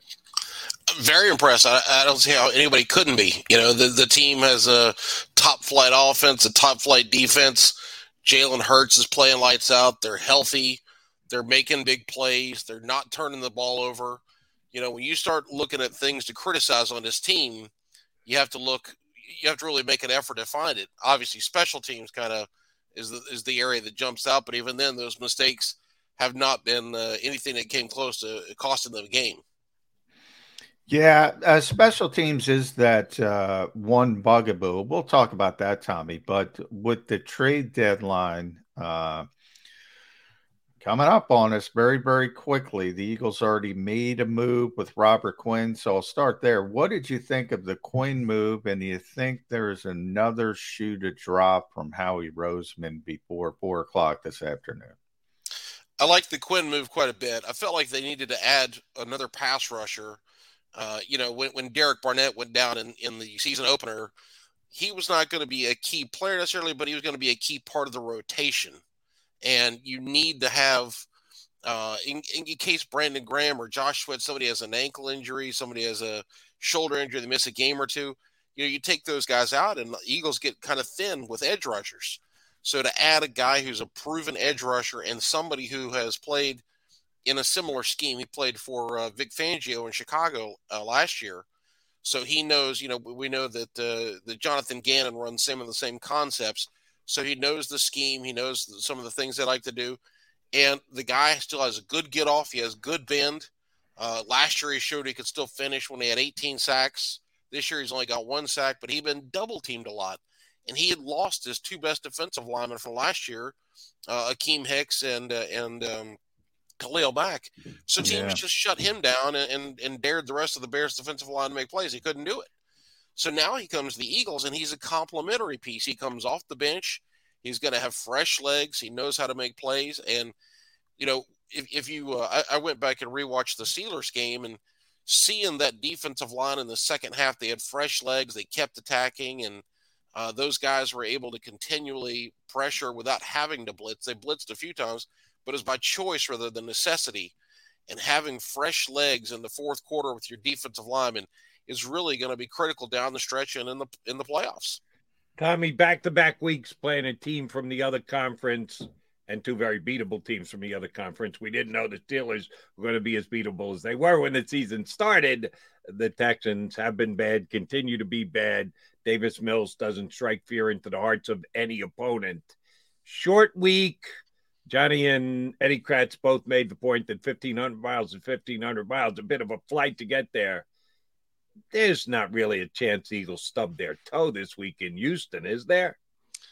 Not a not a likely chance. No. Listen, anytime two NFL teams are on the field, you never say never.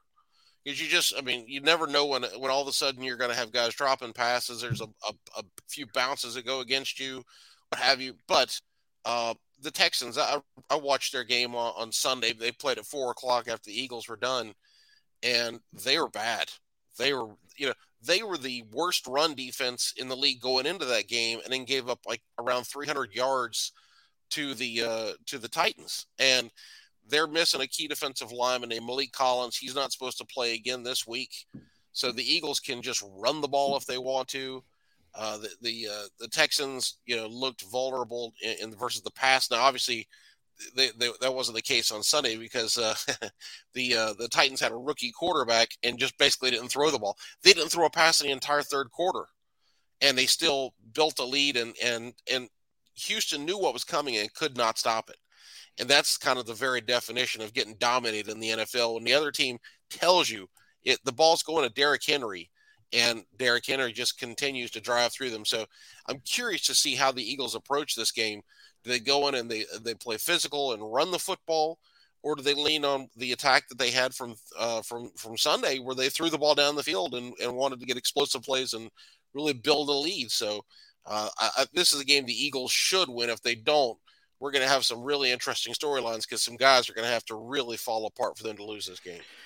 Yeah, uh, you know, and that's the mark of a good team. Jody and I were talking about it, Tommy. You know, last night, Monday Night Football, everybody's assuming Cincinnati's finally getting it back together. Uh, you know, reigning AFC champions, they're going to have an easy time a bit with a struggling Cleveland team. The exact opposite happens.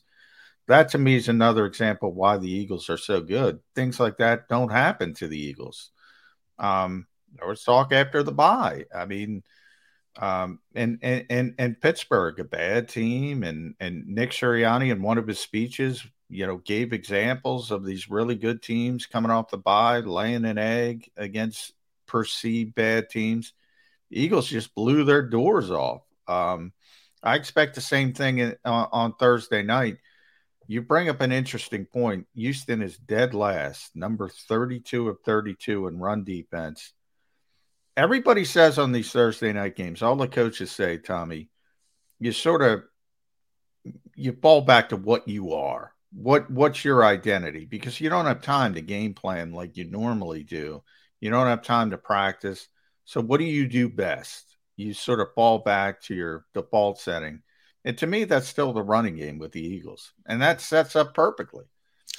It does. Great running game, number 32, stopping the run and, and, and I don't even know how close they are to 31 and 30.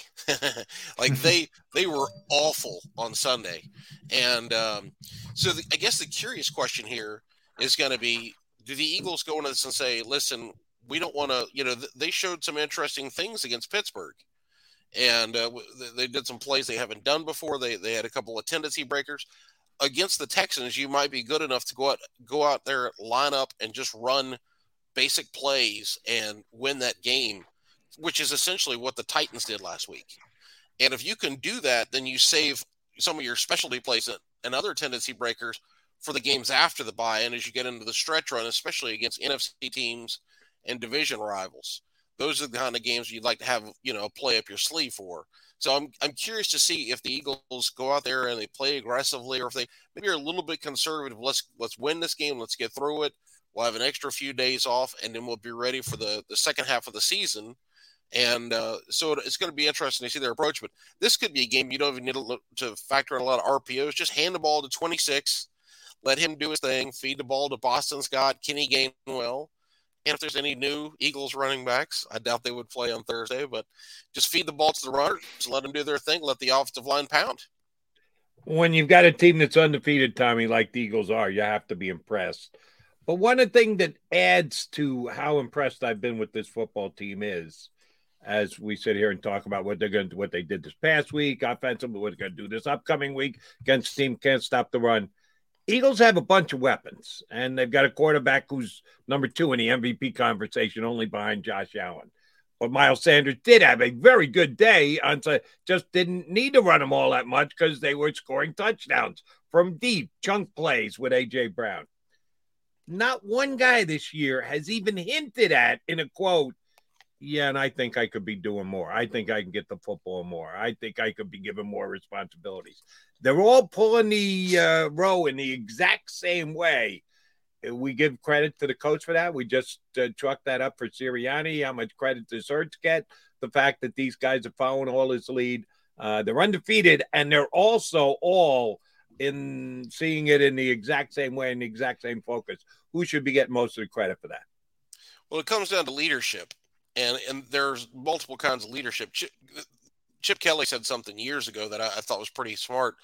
There's two types of leadership. There's vertical leadership, people that are above you, the your boss, your coach, general manager, and there's horizontal leadership, people that have the same position as you, but are just leaders. And that would be obviously Fletcher Cox and Jason Kelce and Brandon Graham. They're they're players just like uh, anybody else, but they're leaders. And uh, you know, Nick Sirianni has the message of let's win one game at a time. Let's have a dog mentality and then the players the, the, the player leaders bring that to life and there's a uh, there's great leaders on this team I mean, you know jason Kelce feels like a guy that, that every team in the nfl would benefit from having in their locker room uh, brandon graham with that infectious personality of his you know every day is a good day uh, Fletcher Cox is a leader in his own way, uh, and, and, you know Darius Slay is a guy that, that we've seen this year as more of a leader, and so you know those leaders can get some of the younger guys, the newer guys to really buy into the messages. It's one thing for a coach to say something, but it's the players who take that message and then make it come to life and really buy into it. And Mike Tomlin obviously is a is a really good coach. He's never had a losing season in the NFL. He's had some really good teams. He's won a Super Bowl.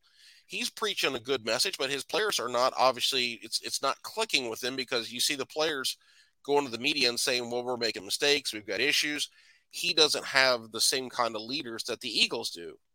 And so that that message doesn't get it doesn't come to fruition. It, it gets talked about, but something's not clicking. It is with the Eagles, and we are, you know, I, you know, old, the old joke is that winning is the great deodorant, right?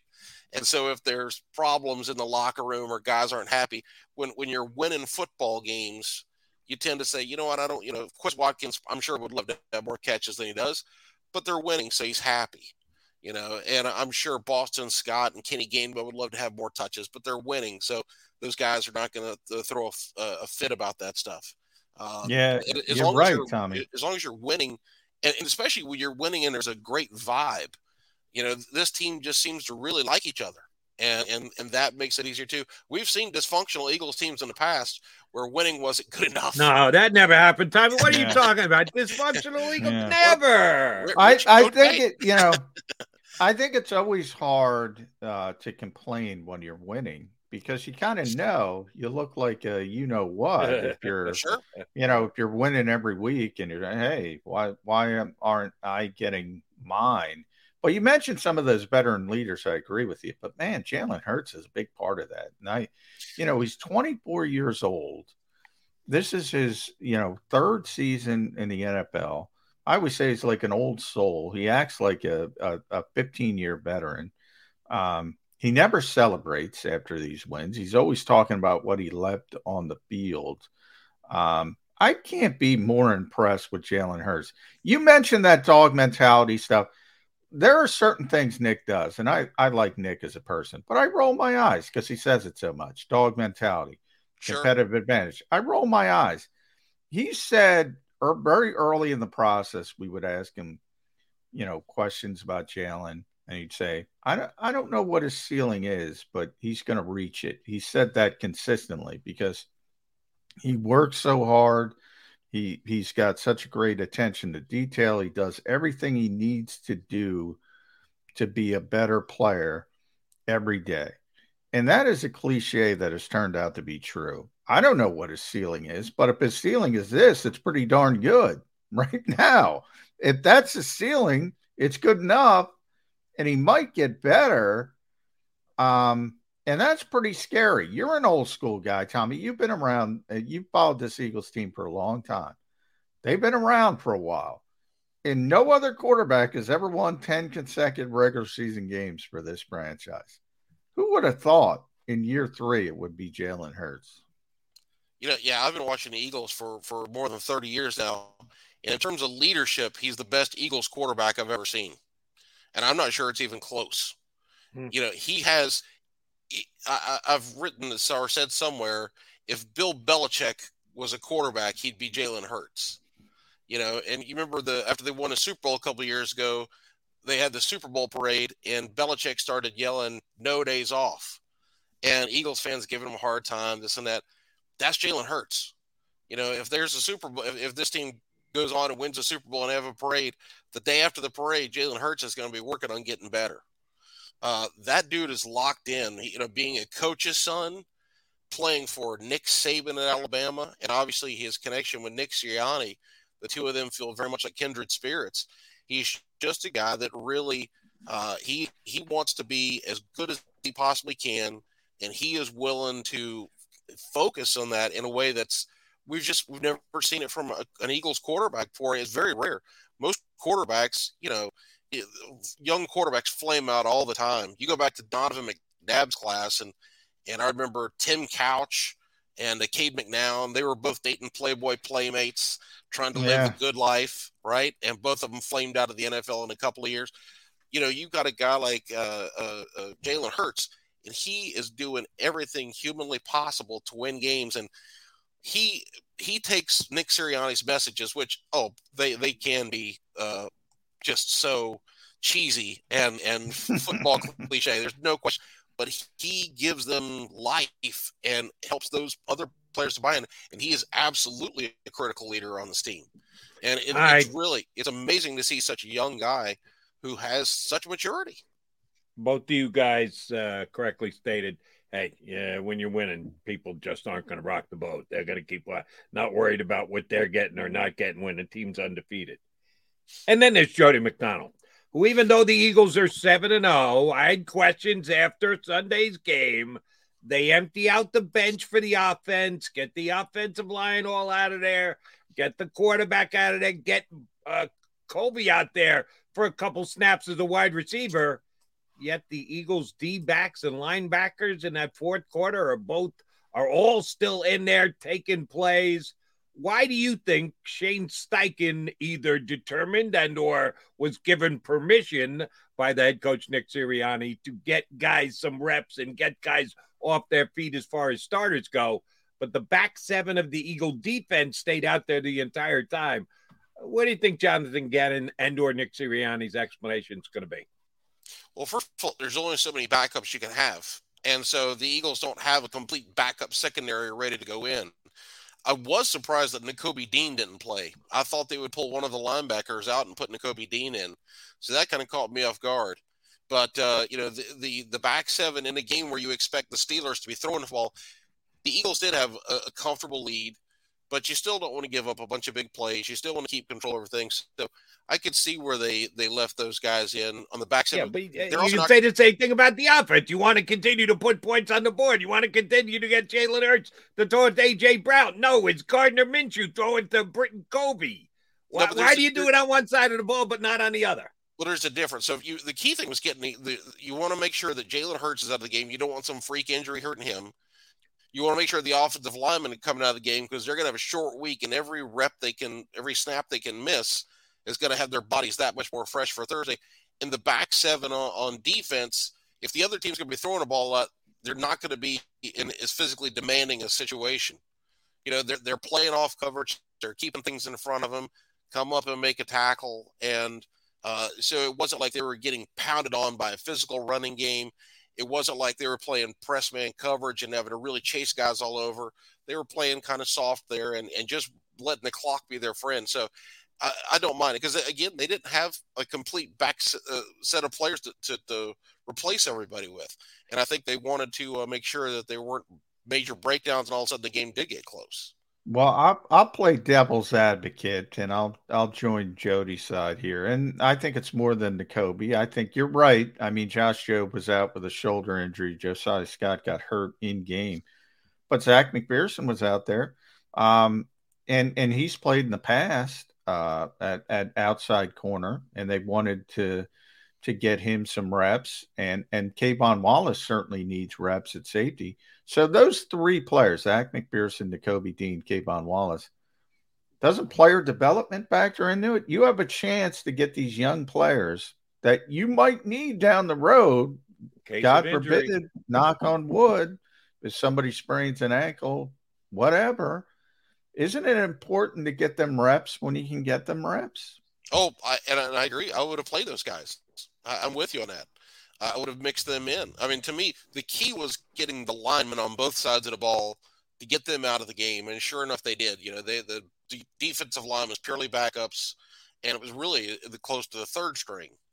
Uh, the offensive line was backups, and they got hurt out of the game. After you get all those guys out of the game, and right now AJ Brown is the other guy you feel like we cannot risk. And so once they got all those guys out, everything else after that, it's not as critical. But yeah, I wanted to see Nakobe Dean go get some reps and go see him play. And I, I would have liked to see K'Von Wallace. He, he's not particularly looked good this season. So get him some reps. Let's see what he can do. So I, I you know, that's a question for Jonathan Gannon on what he was thinking there. And uh, maybe they're just trying to make sure they didn't blow the lead. Maybe who knows? I, I don't know what. Maybe they're going to play him on Thursday. Tommy, here's the good news uh, McMullen got skipped yesterday in the Eagles press gathering, so he's guaranteed to get a question today. And no, no, to, no guarantees today. He is going to grill Jonathan Gannon about just that because his partner would like him to do so, and he kind of owes me. So we'll we'll get an answer to that question one way or the other, or uh, Gannon will tap dance as best he can to not answer that question. All right, uh, I want to use a phrase that John just used for you, devil's advocate the Eagles have been very good this year. They've been the best team in the National Football League. The Texans have stunk for a while now. They stunk last week. They've stunk all year. Their quarterback is not an NFL quarterback. It, it just on paper looks like a major mismatch. But give me the devil's advocate reason that the Texans have a chance to keep this close. And if the bounce of the ball goes just the wrong way for the Philadelphia Eagles, that they can actually lose this game. I'm, I'm asking you to stretch your imagination and come up with a way that this game uh, could end up with the Eagles taking their first loss of the year. Okay, so the Eagles have been vulnerable to the run a little bit the last couple of games. You know, Dallas was able to run the ball on them. Pittsburgh was. Now, with in the Pittsburgh game, a lot of those were like draw plays on second and 20, uh, uh, second and 16, and, and even late in the game when, uh, when, when the Eagles were again playing a little bit soft and, you know, Pittsburgh's down 22 points and running the ball, you know, but, uh, but they have been somewhat vulnerable to the run the last couple of weeks. Dameon Pierce, the rookie running back for Houston, is outstanding. He has a tremendous talent. So if he busts off a couple long runs, all of a sudden they don't need to have a long sustained drive. So let's say that you know we know James Bradberry, not an ideal tackler. Uh, Chauncey Gardner Johnson occasionally will miss a tackle. If if Pierce gets in the secondary and those guys miss, maybe he goes and he hits a home run and he's got a couple of 50 yard runs, and all of a sudden that gets them some points. Uh, the other thing I think that kind of makes them dangerous uh, is that they got physically dominated by Houston or by uh, by Tennessee. And when you get beaten up and you know you get your nose rubbed in it, right? That's as a professional, you got some pride, and that pride's got to kick in at some point. You say, "Let's go do something about this." And maybe this is the one week when they overachieve. They you know, they, they go out of there and all of a sudden they catch the pass that they weren't catching. They make the tackle they weren't making, and they come up. And then Davis Mills, maybe he makes a miracle play or two, th- uh, heaving the ball downfield. Somebody catches it, you know, you get a wild bounce, a pass interference. Know, if the Eagles just start dropping passes, somebody sprains an ankle, but it would take some weird stuff. If on paper, this is a mismatch. I mean, the Eagles are favored by 13 and a half, I think. And that's just, you don't see those kind of lines in NFL games on a regular basis. So that tells you that the Eagles are, are overwhelming favorites. And it'll take some wild stuff for Houston to win this game. You know, you bring up one point. Um, the one thing, uh, well, besides special teams, but the one thing when you look at offense and defense that the Eagles have not done well is tackle. And I don't know if you're a, a PFF guy, Tommy, but according to them, they are the 31st best tackling team in football. So the second worst, only Jacksonville. Um, even against Pittsburgh, a bunch of guys got really poor grades tackling. Sure. Uh, you mentioned some of them. Um, is that going to be an issue at some point? I've been talking about it all year, and now that Jordan Davis is out, uh, and he's going to be out certainly Thursday, he's going to probably miss a few games here with a high ankle sprain. Um, does that become a bigger concern for you? Yeah, yeah. Listen, the uh, tackling in the season opener almost cost them the game. Oh, it was terrible. Yeah, you know, they, that was they, the they worst. Thirty-eight yeah. to thirty-five, but they were just, and that's what Houston, excuse me, uh, Detroit, D'Andre Swift gashed them with some big runs. Now the difference is Detroit has a good offensive line. Houston's offensive line is is No. not that good. Uh, but Detroit was able to gash them with big runs, even when they were down 20 points, 17 points. They was they were running the ball, and D'Andre Swift was just hitting the hole, and James Bradberry would be there to make the tackle and just whiff. Uh, and and there was just some really bad moments from that back seven in that game. I think the tackling has gotten a lot better since then, but against Pittsburgh it was sloppy, and there have been some other games when it was a little sloppy. And I feel like part of it may be the the uh, the guys when you watch them sometimes. I know this was the case against Pittsburgh. They're going in. It looks like they were trying to strip the ball, and the thing that coaches teach players is the first guy in secures the tackle. The second guy tries to strip the ball. Well, sometimes the Eagles have two guys trying to strip the ball, and nobody's securing the tackle. And you've got to get in front of that that receiver or runner, put your helmet into his stomach, wrap your arms around him, and then the other guy goes for the football. But wrap him up, get him to the ground, or start getting him uh, where he's going to the ground.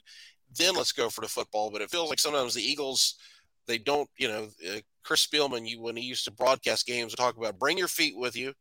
You know, get in good position, wrap up, have bad intentions, and get that guy down. And the Eagles do a lot. They do too much reaching, too much grab. And you watch that that Claypool catch and run the other day, where he, he breaks like three tackles and drags a couple guys with him, you need somebody to plant their feet, put a shoulder in him, and say no more. And that's something the Eagles have got to get better at, because yeah, it, it you know Zeke Elliott gave him some problems with that. They were he was making uh, too many yards after first contact, and that will hurt him at some point. As a matter of fact, the week that tackling is going to scare me is about four weeks down the road when they play the Titans with that uh, King Henry guy. Oh yeah, you need to tackle him, otherwise he just rolls through you for 200 yards like he did the Texans this past week. But that We that- just not- have to not hope. a- that, we just have to hope that he got exhausted from running through Houston, and, he, yeah. and he's not. You know, he, maybe he burned through some of his good energy in that game because that was something else watching him on Sunday. If he ends up getting hurt the week before against Cincinnati, you know that the stars are aligning for the Eagles this year if Henry goes out right before he's got to play the Eagles. All right, last thing, Tommy. Uh, we know Jordan Davis. Well, we don't know. Well, we're pretty damn sure, but the coach refuses to confirm it. Probably not going to play on Thursday. Probably going to miss some time. Um, how do you think Gannon handles it? Do you think they try and plug Marlon in to do what he's doing, knowing full well he's just not going to be as good at it as, as Davis would be? Or do you think they'll go back to the defense that they ran more last year with a guy not over the nose as often as they did? How do you think Gannon will uh, rearrange things without Jordan Davis as part of his defensive line this week? I think he'll try a few different things. You know, you could always put Fletcher Cox at nose tackle and then put uh, Milton Williams in the in the Cox's spot. Uh, Marlon Tuipulotu, you could put him there, obviously. Uh, you you know, and you can mix him in. He he just had his best game of, the, of his career against Pittsburgh. You know, you can see the lights coming on for him a little bit, and uh, he, he you know he's got a very good motor. He's tough. He battles, and I thought he used his hands well. And he got his first NFL sack you know, he shed blocks a little bit better in that game. So putting him in, and to me, I, I don't know why Sirianni's being so kind of uh, uh, evasive. Yeah, he's done that all year, Tommy. He's it, done that all year. There's very few complaints I have with Nick Sirianni, but the whole injury thing, if he's got an ankle sprain, put him on IR, get him out for a month, activate, uh, bring up Marvin Wilson from the practice squad, and have another body up front if it's ankle sprain, you don't want to. You want Jordan Davis ready for the playoffs, and mm-hmm. for the next mm-hmm. four weeks, you know, you can get by without him for four weeks, and uh, so to me, yeah, especially when you look at the schedule, and right. it, it's Houston and it's it's Indianapolis, well, Washington first uh, with with Taylor Heinicke. Actually, I think Washington's a little bit better with Taylor Heinicke. Indianapolis with uh, Sam Ehlinger. You know, it's not murderer's row. No. Yeah, Put him on no, IR. Yeah. You know, and this team is good enough to win without Jordan Davis. Let's, you know, he's a good player and he has a bright future, but let's not act like he's the reason they're seven and zero. Oh. This is not. No. If you if you lost AJ Brown or Jalen Hurts or, uh, you know, somebody like that, we'd be talking a whole different story. But you know, to me, I, I am not really sure the the again that's just a, an odd thing Nick Sirianni does, looking for every possible advantage. But uh, I think Jonathan Gannon will experiment with a few different things and uh, and try some different looks because he likes that that 52 look and the 51 look where they play three down linemen. They have the two stand up linebackers and then one or two linebackers inside. He likes those looks. They've been key fronts for the Eagles this year. So I don't think he's going to go away from them. So I think he's got to experiment. I think you can put Fletch at nose and then put Marlon there. And then again, if you if you go ahead and put um, Jordan Davis on IR and bring up Marvin Wilson, he gives you another player. He's a he's a big, strong dude who can who could be a natural nose tackle. Uh, if you get a, a, text in the next few minutes, it's probably going to be Fletcher Cox saying, "I don't want to play the nose." no, no, no, no, no. We just determined earlier in this interview, nobody on Eagles complains. Nobody talks about what they are or aren't doing. Everybody is on the exact same page. So Fletcher, don't be the guy who's the first one to say, "Whoa, whoa, whoa, time out." I'm not exactly. Yeah, uh, Fletcher's smart enough to do it behind the scenes, but yeah, it exactly. Will, it will be. Uh, so it won't it be a text. Done. McDonald, uh, Lawlor, or even McMullen will be getting. No, that'll be hmm. kept on the on the down low for sure. Tommy, we appreciate you jumping in with us. Always good when we get a chance to talk. Thank you much for doing it. We'll uh, hit you up again next month. All right, we'll see. Uh, got uh, like uh, six and a half, seven hours to the uh, trade deadline, so see if anything happens, and uh, we'll we'll talk about uh, whatever whatever happens over the next couple of weeks. Exactly. IgglesBlitz.com, I G G L E S. Check out his Eagles website. Tommy Lawlor, former uh, beat guy for the Eagles, who still loves his birds, and uh, always good to get him on to talk with us. All right, he's John McMullen. I'm Jody McDonald. McMullen's looking at his watch. How many hours did it trade that? Oh, that's right. I got to stay on top of this yeah, stuff. You never know. Uh, yeah, you know the history of Birds 365, Jody. Where are we? 393? Five. Uh, 395. We're only five shows away from 400, J Mac. 395. If history, if, if, if past this prologue, uh, 1005, how he's going to make a move. Oh, shoot. That hasn't happened to us in months. Yeah. Yeah. It was like a regular occurrence that the Eagles would hold out to just after the show ended to make a move to to make an announcement, whatever. They haven't stuck the knife in in a while, John. No, it'll, yeah, it'll probably be later. It'll be near the deadline, but you know, it would be funny if he did it. What time? Uh, and the Eagles, much like Nick Sirianni, kind of keep you guys in the dark too as to when you're going to have your access. Uh, did you find out last night what time Gannon's going to be available? Uh, about it was about uh, it was about four four forty. 445 right before Nick Sirianni talked to us for five minutes at uh, 450. Uh, yeah, don't even get me started on that. Uh, so, what time are the coordinators available today? Uh, I believe Jonathan is going at uh, 115 and I believe Shane Steichen is going at two fifteen ish. Um, Do you so- believe that they scheduled them, which leaves the window open for a Howie Roseman availability at uh, three three thirty right uh, before the trade deadline? You know, it's interesting. We asked when uh, Howie uh, traded for Robert Quinn, are we going to get Howie? And they said it wasn't in the plans. He usually talks to us at the trade deadline, so right. maybe they That's were why waiting. I'm asking about today. Yeah, it's possible. Uh, it's possible. Only if he makes a deal. Um, and of course, we won't have McMullen to give us all the answers tomorrow. Because where are you going to be tomorrow morning? I'm going to be on a, a big old jet airplane. Steve Steve Miller banding it down to Houston. Um, yeah, um, yeah, yeah. it is what it is. You got to do what you got to do. Like just like us, we got to do what we got to do. Take our final timeout. Come back, put a bow on the show here on Birds 365. Philly sports fans, I'm Tom Giordano from Pond Lehocky Giordano. First and foremost, thank you for watching the Pond Lehocky postgame show. But right now, we're giving away tickets to the World Series. Follow Pond Lehocky on Instagram and check out our posts for your chance to win tickets to all three Phillies home games. Go Phillies and go Birds. Welcome to Pond Lehocky, the largest workers' compensation law firm in Pennsylvania. With over 250 years of combined courtroom experience, we've helped over 100,000 injured and disabled workers obtain benefits, as well as some of the biggest settlements in the state. Even better, Pond Lehocky doesn't charge a dime until you win. If you've been injured at work, give Pond Lehocky a call. Go to get your game on. Go for the beers. Go for the cheers. Go for the hit and the hits. Go for the stakes and the stakes. Go to get your parlay on. Go to get your party on. Go for the scene. Go for the screens. Go for the gallery. Go for the win. Go to Ocean. Visit theoceanac.com to plan your visit.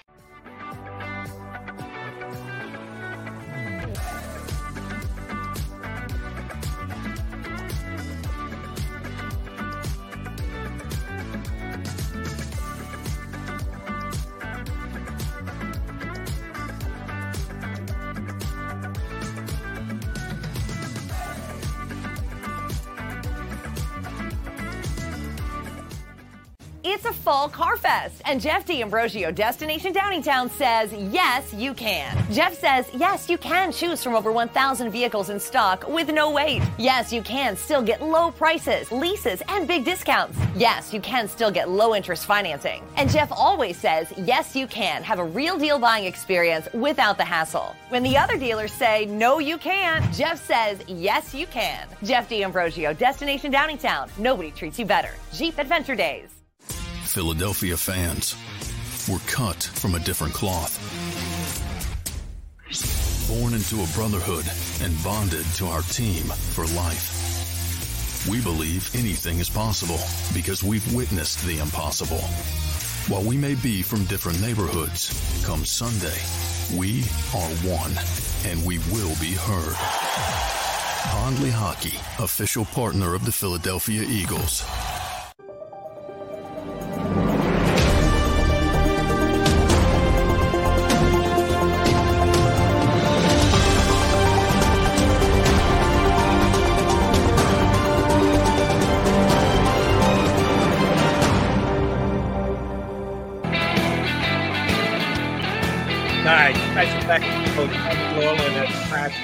On as guests with the Mac and Mac guys today. All right, so you're heading over. You're going to hear from the coordinators. Maybe stick around. Maybe get a Howie uh, presser. Maybe you don't.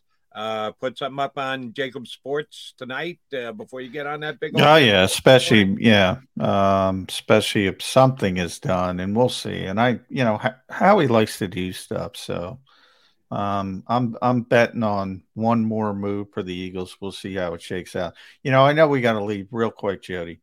I want to mention Adam Zimmer passed away today because uh, you know, 38 years old or passed away yesterday. News just broke this morning. Had been working for the Bengals. Um, uh, son of Mike Zimmer, really good guy, uh, longtime assistant coach, and 38 years old. Just terrible. Uh, terrible. So, wanted to send my condolences to the family, and that's always a, a difficult situation. Good, good job out of you, J Mac, because we do we get all caught up in uh, what's happening on the field and records and Super Bowls and stuff like that. But it is still a game played by yeah, people, and from time to time we lose good ones. Uh, J Mac, good job. I'm not going to see you in two and two. I'm not going to see well two and two as in two days. Uh, Wi-Fi permitting from the hotel in Minnesota, right? Uh, Houston. Uh, hopefully, I'm oh, not Minnesota. Uh, yeah, I'll be. I'll be. I'll, I got a long trip down I thirty five south if I got to get to Minnesota. To what? Yeah. What? Uh, what hotel? Uh, are you in Remus or Romulus this week, or is that uh, Detroit? I'm in Houston. I'm in downtown. Downtown. Houston. You got it. You're yeah. actually staying in the city. Yeah. Uh, All right. Three miles. Well, then they the should have damn good Wi-Fi, and you better be here on Thursday, buddy. I will do my best. And we will do our best. I'll be back here tomorrow with who knows? You're gonna have to stream in and find out on Birds 365. You've been listening to Birds 365, the destination for the passionate Eagles football fan who bleeds green. If it's Eagles football, we're talking about it. Debate inside the locker room and guests that are some of the greatest football minds from around the region. We hope you enjoyed the show. We know we had a blast. Make sure to like, comment, and subscribe, and we'll be back soon. But in the meantime, hook up with us on social media at JAKIB Sports. See you next time on Birds 365. Without the ones like you, who work tirelessly to keep things running, everything would suddenly stop. Hospitals, factories, schools, and power plants, they all depend on you. No matter the weather, emergency, or time of day, you're the ones who get it done. At Grainger, we're here for you with professional grade industrial supplies. Count on real time product availability and fast delivery. Call clickgrainger.com or just stop by. Grainger for the ones who get it done.